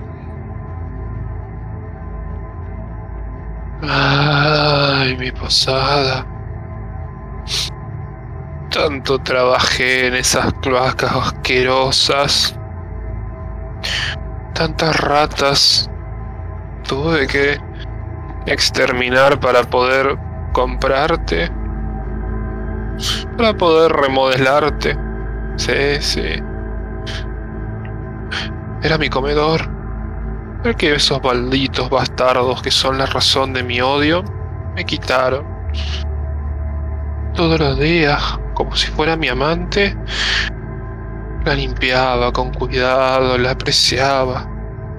Todo lo que me esforcé al final, simplemente lo abandoné cuando en mi corazón no había más espacio para nada más que para el odio y la venganza, porque eso es lo único que me mueve en este momento.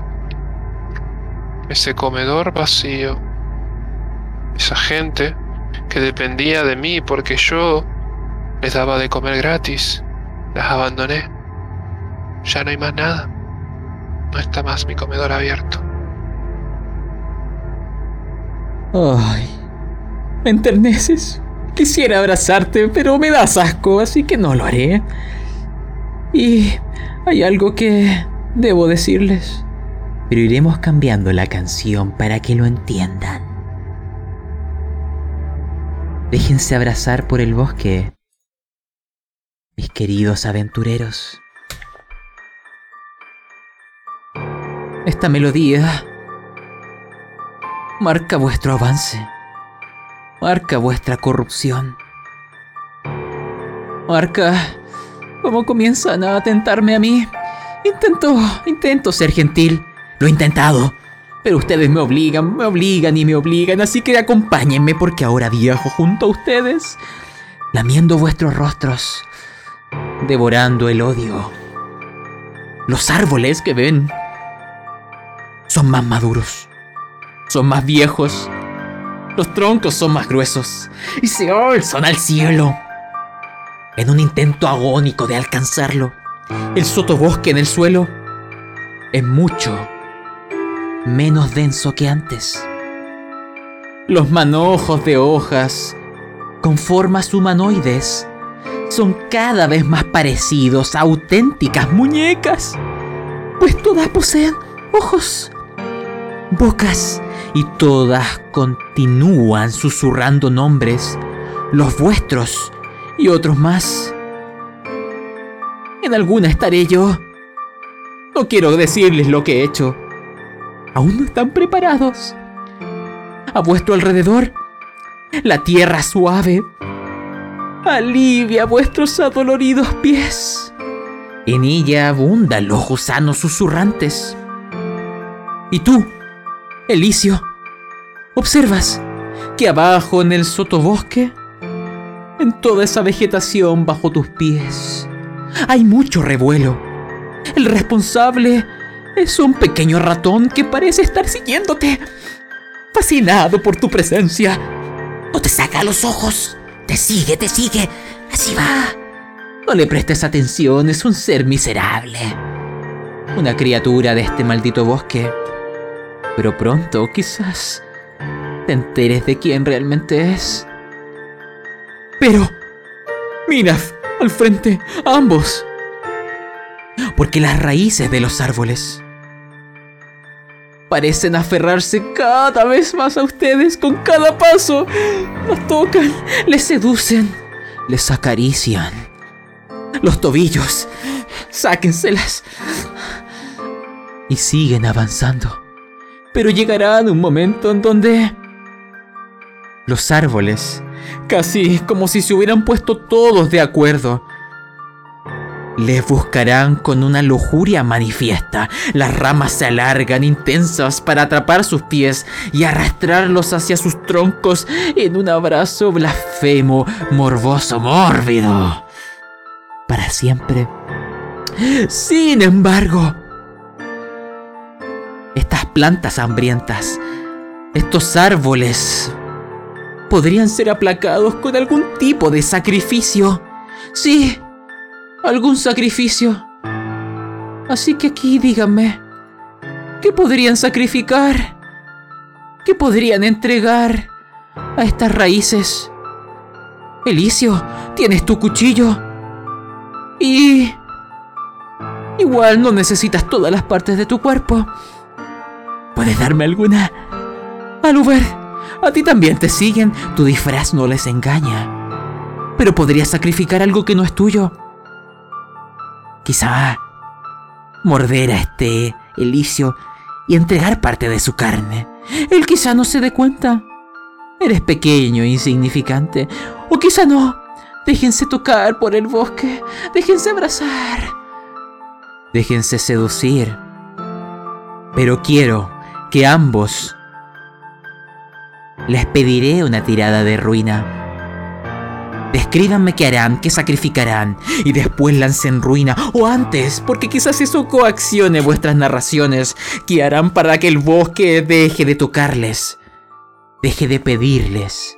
Díganme, la mesa es vuestra. Parte tú, Alubert. Sí, sí. Hay una cosa. No hace mucho que conozco a Alicia. No, no, no hace mucho. Pero hay una cosa que sé que le va a doler en el alma. Puede ser que él finja toda una coraza dura, sin emociones, el hombre malo, el hombre duro, el hombre violento. Pero yo lo sé, porque una vez, cuando él hizo guardia, me escondí en las sombras y presté atención y observé. Tiene un bolso, chiquitito, ahí guardadito. Hay una bolsa. Y adentro hay un muñeco. Ese muñeco se ve que era de su hijo. me acordé. Me acordé, Elicio. Ese muñeco le diste el nombre de tu hijo. Y por las noches llorabas pidiendo perdón. llorabas pidiendo que el fantasma de tu hijo te perdone. Porque... No sé su historia, la verdad. No lo sé. Pero sé que le va a doler. E incluso... Quiero torturarlo mientras... Muerdo. Ese muñeco.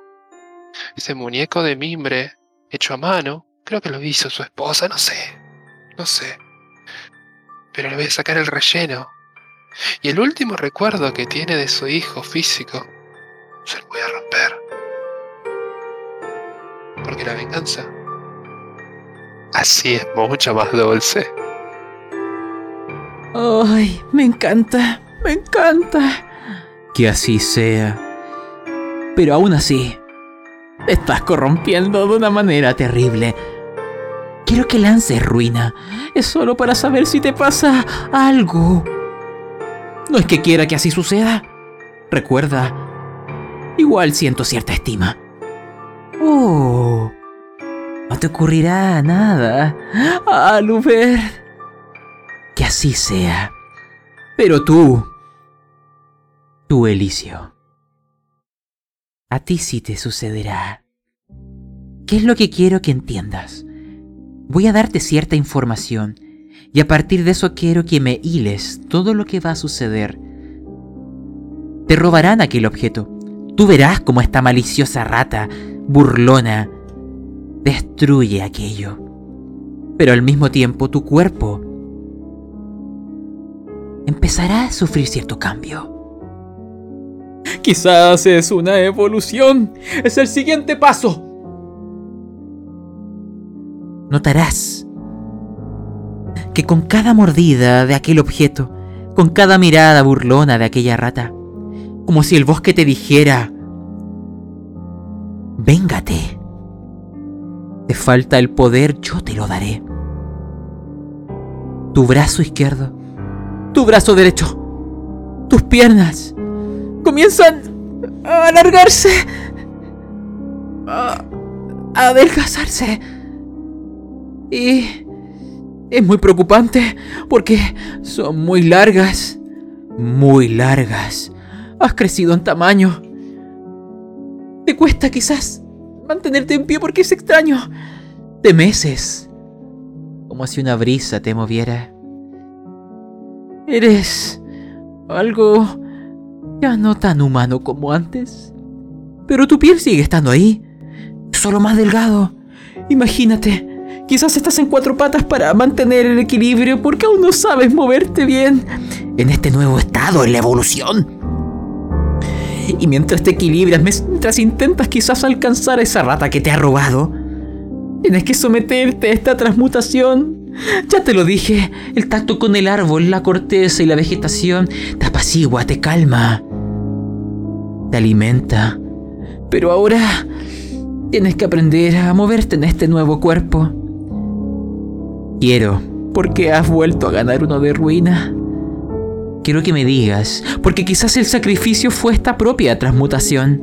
Algo estás perdiendo, pero ganando. Porque soy generoso. Recuerda, te quiero, Elicio. Nárrame lo que te sucede. Nárrame lo que sientes al ver a esta rata y la destrucción de aquellos recuerdos y tesoros. Porque marcan cómo se va perdiendo tu antiguo ser y cómo va naciendo uno nuevo. Un nuevo ser ese ser al cual yo amo, el que espero, el que deseo. Adelante, Elicio. Veo. Veo el terror en mis ojos. Ver cómo esa rata ha agarrado el juguete de Ostan. Me pone. Me pone mal. Cada. Cada mordida. Me transforma. Cada, cada mordida hace que mi cuerpo se tense, se convierta en algo más rústico, más duro, tal vez como madera. Siento como que mis huesos son penetrados y fracturados por distintas raíces que van recorriéndolo todo. Por otro lado, el sentimiento de paz y el sentimiento de tranquilidad me empiezan a inundar a medida que voy sufriendo esta evolución. Tal vez esta evolución es el precio que tengo que pagar por la venganza, por el odio acumulado o por la muerte de mi hijo. Lo sé, pero abrazaré esta transformación como si fuese otro hijo. Que así sea. Quiero que sigan mi voz, que avancen, que a pesar del dolor, a pesar de este maltrecho y lastimero movimiento de Elicio, quizás al principio en cuatro patas, pero con el tiempo quizás puede erguirse y caminar como alguien que se mece con el viento porque su torso no se ha extendido. Son sus piernas y brazos los que son anormalmente largos, tan delgados que parece que una brisa fuerte pudiera romperlo. Me da miedo que te ocurra algo. Y a aquella pequeña rata maliciosa que te sigue. Y los susurros que aún se escuchan de aquel árbol lastimero, de aquel dolor de aquel odio y muerte, nos llevará a una escena en donde viviremos nuestros últimos minutos dentro de este bosque. quiero que la contemplen junto a mí. Porque es algo un tanto inesperado. Sí. Se los digo, se los sincero. Me han encontrado. Llegan a un... a una cabaña en medio del bosque.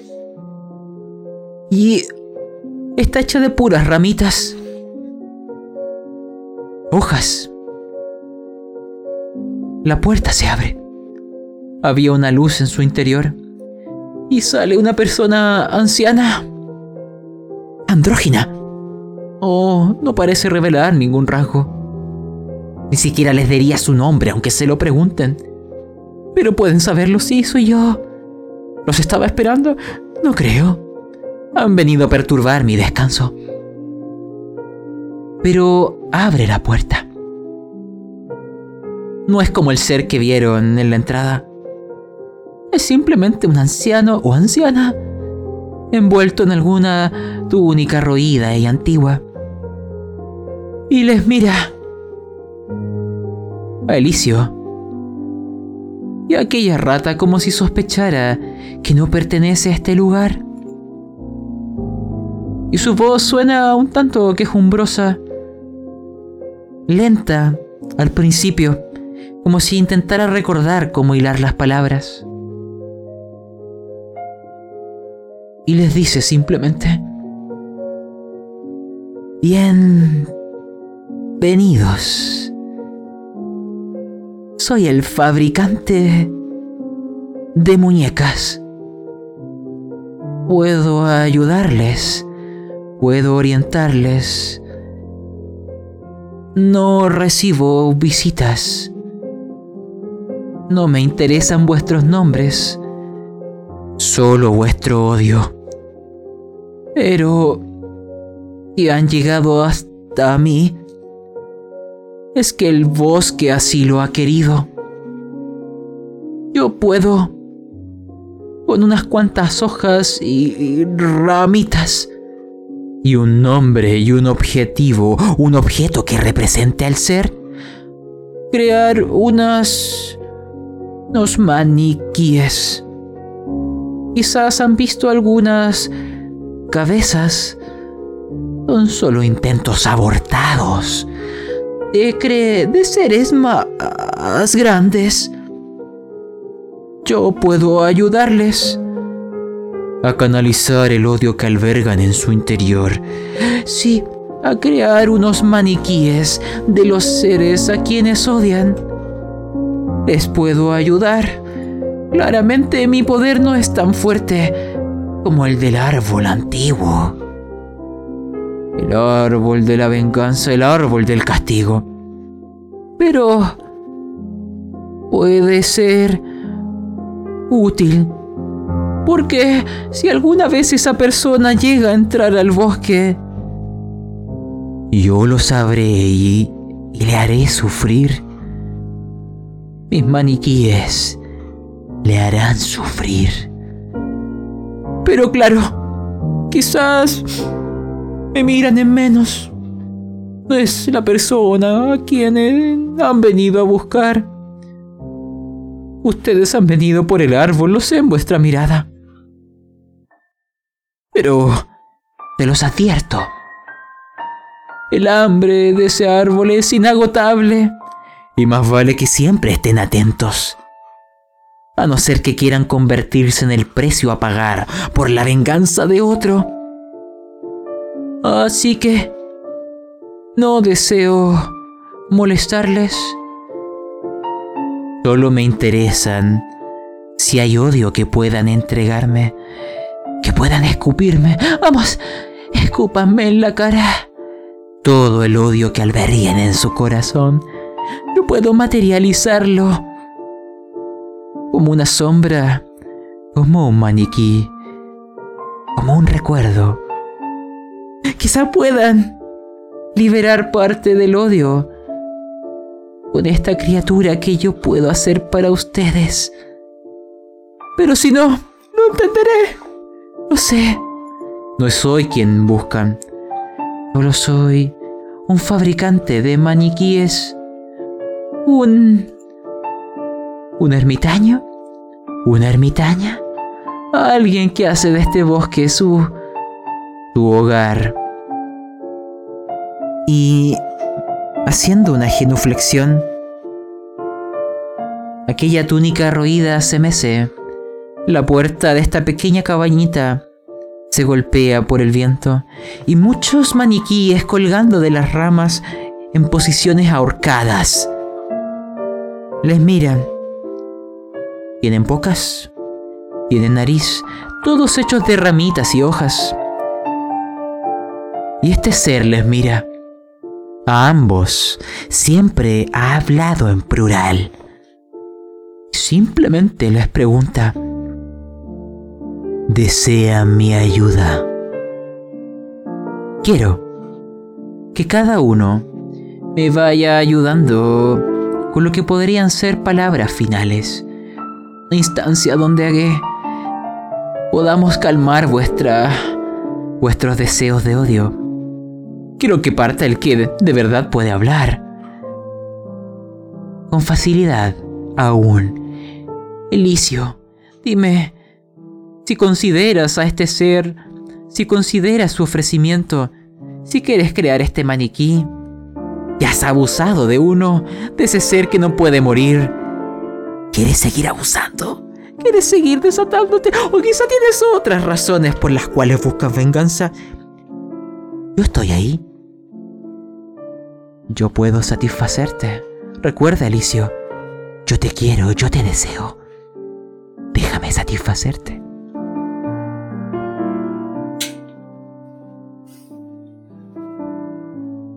off-roll.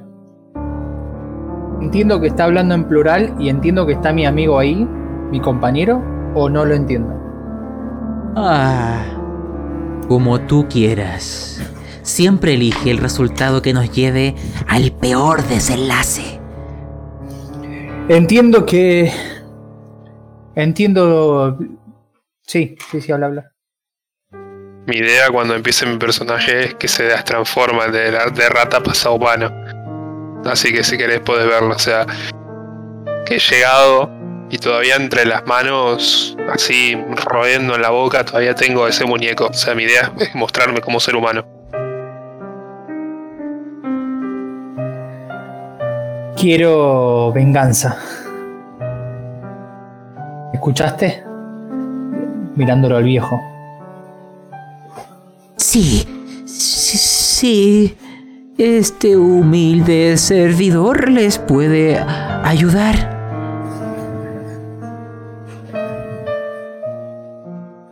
Acércate. Vamos, no te preocupes. Tu cuerpo me parece hermoso. Acércate. E imagínate este ser en esos harapos se acerca hacia ti y con sus manos viejas, decrépitas, toca tu rostro. Tú eres mucho más alto por tus extremidades. Abre tu antigua boca. Le faltan muchos dientes saca la lengua y te dice, vamos, piensa en todo el odio que albergas en tu corazón, en todo aquello que quieres desatar, en las personas que deseas hacer justicia. Y escúpelo, mi boca, eh, escúpelo, vamos. Quiero que le hagas daño a él.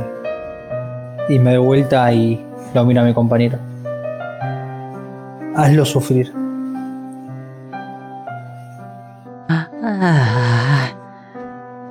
y puedo fabricar un maniquí para que tenga justicia. Pero... Y, te, y mira a Aluber también puedo ofrecerte mis servicios a ti. Y abre su boca y extiende su larga lengua. Eh, escupe en mi boca tu odio. Vamos. Eh.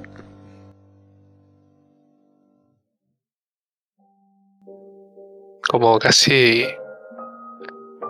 Sí, sí, enamorado, la verdad, de este, de este ser y, y su presencia. Para mí no, no, existe, no es grotesco, para mí es bellísimo, la verdad. Él. Sí, sí. A él. A él. Y no solamente él. Necesito más. ¿Quieres odio?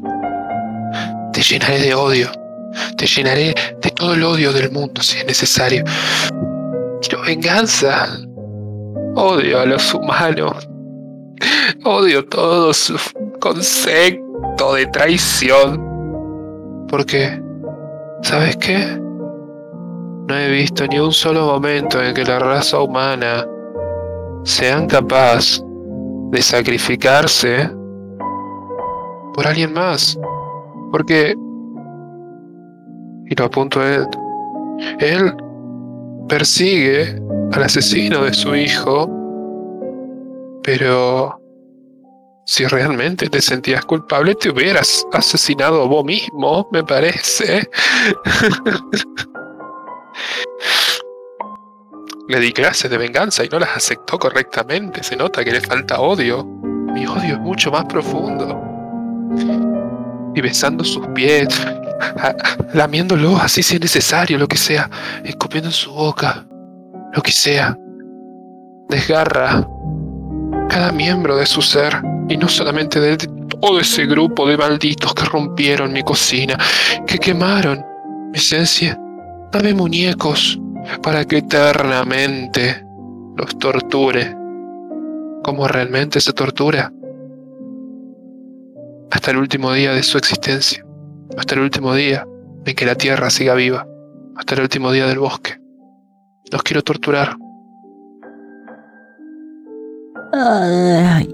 empieza a mover su lengua de manera muy juguetona, saboreando lo que han escupido en ella. Mm. Mm. Acepto. Lo haré. Comenzaré a fabricarlos. Pero será un problema para cada uno. Así que haremos un... Un juego. Sí, un juego.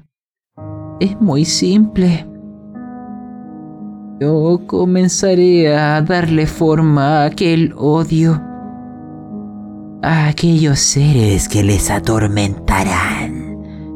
Uno para cada uno, para que no se sientan solos. Pero, yo sea que han venido, sé que solo soy un amargo sustituto del verdadero poder y mueve su mano hacia una dirección. Hacia allá está el corazón del bosque. Hacia allá está el árbol del castigo. Avancen. Quien llegue primero quizás tenga la mejor recompensa. Y avancen rápido. Porque cuando termine los maniquíes, y no me demoraré mucho, los soltaré, les seguirán y harán justicia con ustedes. Y... y abre la lengua nuevamente y empieza a saborear como la imaginación del, de la escena.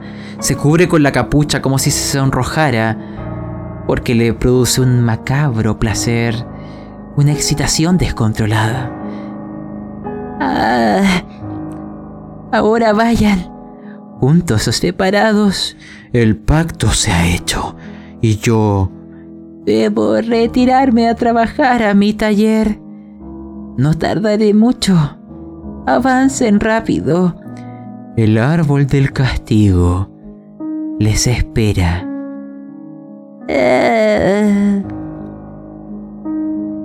Quiero que ustedes me narren lo que sería la descripción de esta escena final, como viéndola desde arriba, desde algún ave en alguna rama, viendo qué es lo que harán ustedes, narren los últimos instantes antes de que el telón se cierre. Quiero que partas tú, Elicio. Sé lo que tengo que hacer. Tengo que llegar antes de que aquella rata. He sido cazador. Y lo voy a cazar. Así que mi tarea es sencilla.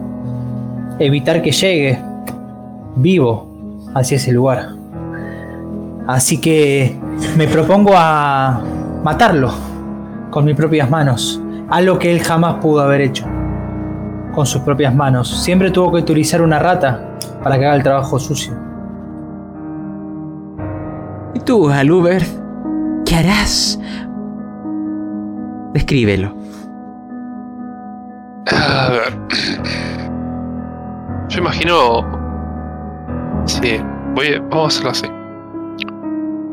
En el momento en el que él terminó de hablar, no, no hubo segundos pensamientos. De, en fuerza me, gana, es obviamente. Así que agarro una roca suficientemente grande como para ser un poco más grande que mi, mano, un poco grande, la mano de algo, y se la tiro en la cara. Y corro, desesperado, pero aquí hay un problema.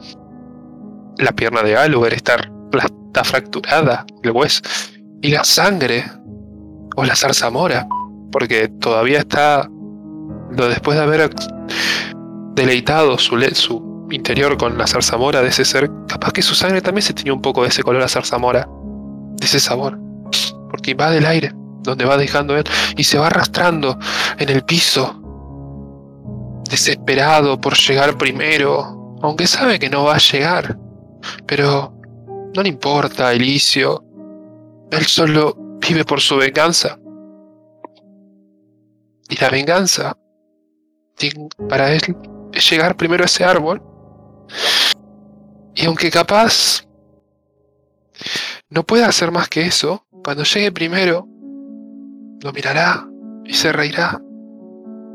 Y capaz eso sea su último momento, pero él estará satisfecho. Así que arrastrándose por el suelo mientras va perdiendo sangre por la pierna y riéndose, va hacia el árbol. Solo eso. Una, Puede morir por el camino, te lo permito matarlo. una última pregunta. ¿Tú vas en forma humana o, o en forma de rata para que me quede clara la escena? Un humano. Ya tú ya cuando me, me destransformé mientras sigo mordiendo el muñequito. Pero ahí está el muñequito por el piso, capaz ya mordido y corroído está tirado, pero ahora soy humano, humano, humano. Que así sea. Entonces imagínense si esto lo vemos desde el aire, entre las hojas, a una persona, un maldito desdichado, herido de la pierna, corriendo desesperadamente, porque el miedo a la muerte puede ser un buen impulsor. Y Elicio atrás, quizá con una sonrisa del cazador, porque sabe que no importa cuánto corra, él podrá seguir las pistas, las huellas, de hecho, está disfrutando de la agonía, la desesperación. Y comienza a seguirle, mientras en esta cabañita se escuchan los sonidos de un taller. Y alguien dentro... regurgitando lo que escupieron en su boca para crear a estos maniquíes. Porque quizás se transforma esto en unas sucesivas persecuciones unos persiguiendo a otros. ¡Qué terrible destino! Pero aún en alguna parte de este bosque está el árbol del castigo que les espera. Ansía conocerles, ansía satisfacer vuestros oscuros placeres y hacer justicia a partir del odio que tienen. Pero aquello tendrá que ir esperando. Quedémonos con el sufrimiento de Aluber. Quedémonos con el avance un tanto monstruoso de Elicio con estas extremidades anormalmente largas y con el pronto despertar de unos seres que irán a por ustedes. Salgamos del bosque, como si fuéramos un ave que nos permitiera salir volando. Y desde el cielo vemos este denso follaje, pero en alguna parte vemos un árbol que destaca por sobre los demás. Un árbol antiguo, primigenio, eterno, desde antes que el humano pisara este mundo.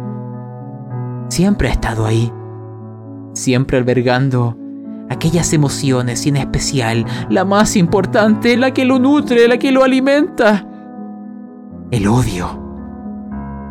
El árbol del castigo. Pronto lo veremos.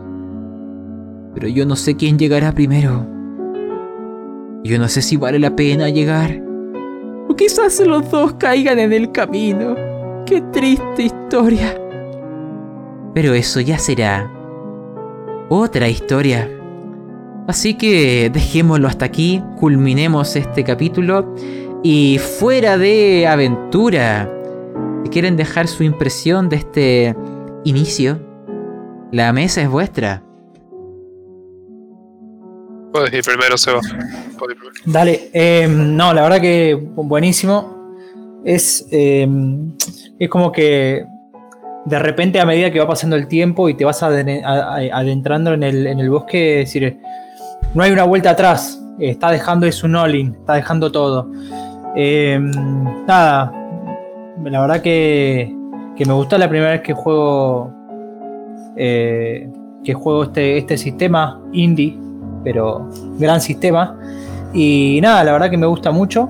Eh, y bueno, nada, abrazando la locura, ¿no? Que es parte una de las premisas. A pasarla bien a medida que vamos enloqueciendo. Así que re bien. Hola, por mi parte, la verdad me, encanta. Vos sabés que soy medio fanático de los sistemas de horror y esas cosas, me parece muy muy bueno. Eh, Siento que en un momento cuando dijiste que ya estábamos en el anillo, estábamos en el anillo 4 o 5 y ya estábamos con tanta locura, tanta ruina arriba, fue como wow. En el 1. En el 1, estábamos en el anillo 1. Mierda. Estamos yendo un poco rápido a la caída nuestra, pero. Pero bueno. Eh, más que decir que la verdad me encantó. Siento que está muy bueno y que es a darle, a meterle más, a meterle más ganas, esperar la próxima sesión, evidentemente, y bueno. Abrazar la locura, como dijo el Seba. La ruina. Ya veremos a dónde llegan. La siguiente sesión será el final de esta historia. Y voy a dejar unos mensajes de spam. En, en la descripción de este audio hay un enlace de Linktree a lo que serían todas las plataformas de audio. Las plataformas de video, porque esto, si lo estás oyendo, también tiene su versión en YouTube. Y redes sociales. También hay aventuras antiguas que se jugaron en Trophy Y si ocupas Spotify o Evox, hay listas dedicadas según sistema de juego. Las encontrarás en ese mismo enlace de Linktree. Finalmente, ¿te gusta este estilo de aventuras con ese sabor a radioteatro, audiodrama? Hay podcasts amigos que también te recomiendo. Está el de frecuencia rolera, el de la cueva del loco y el gnomo rolero. Y dicho eso, nos veremos nuevamente junto al árbol del castigo. Que vuestro odio no se calme, que aquellas llamas no perezcan, alimenten el fuego, alimenten su odio. Nos veremos. Bye bye.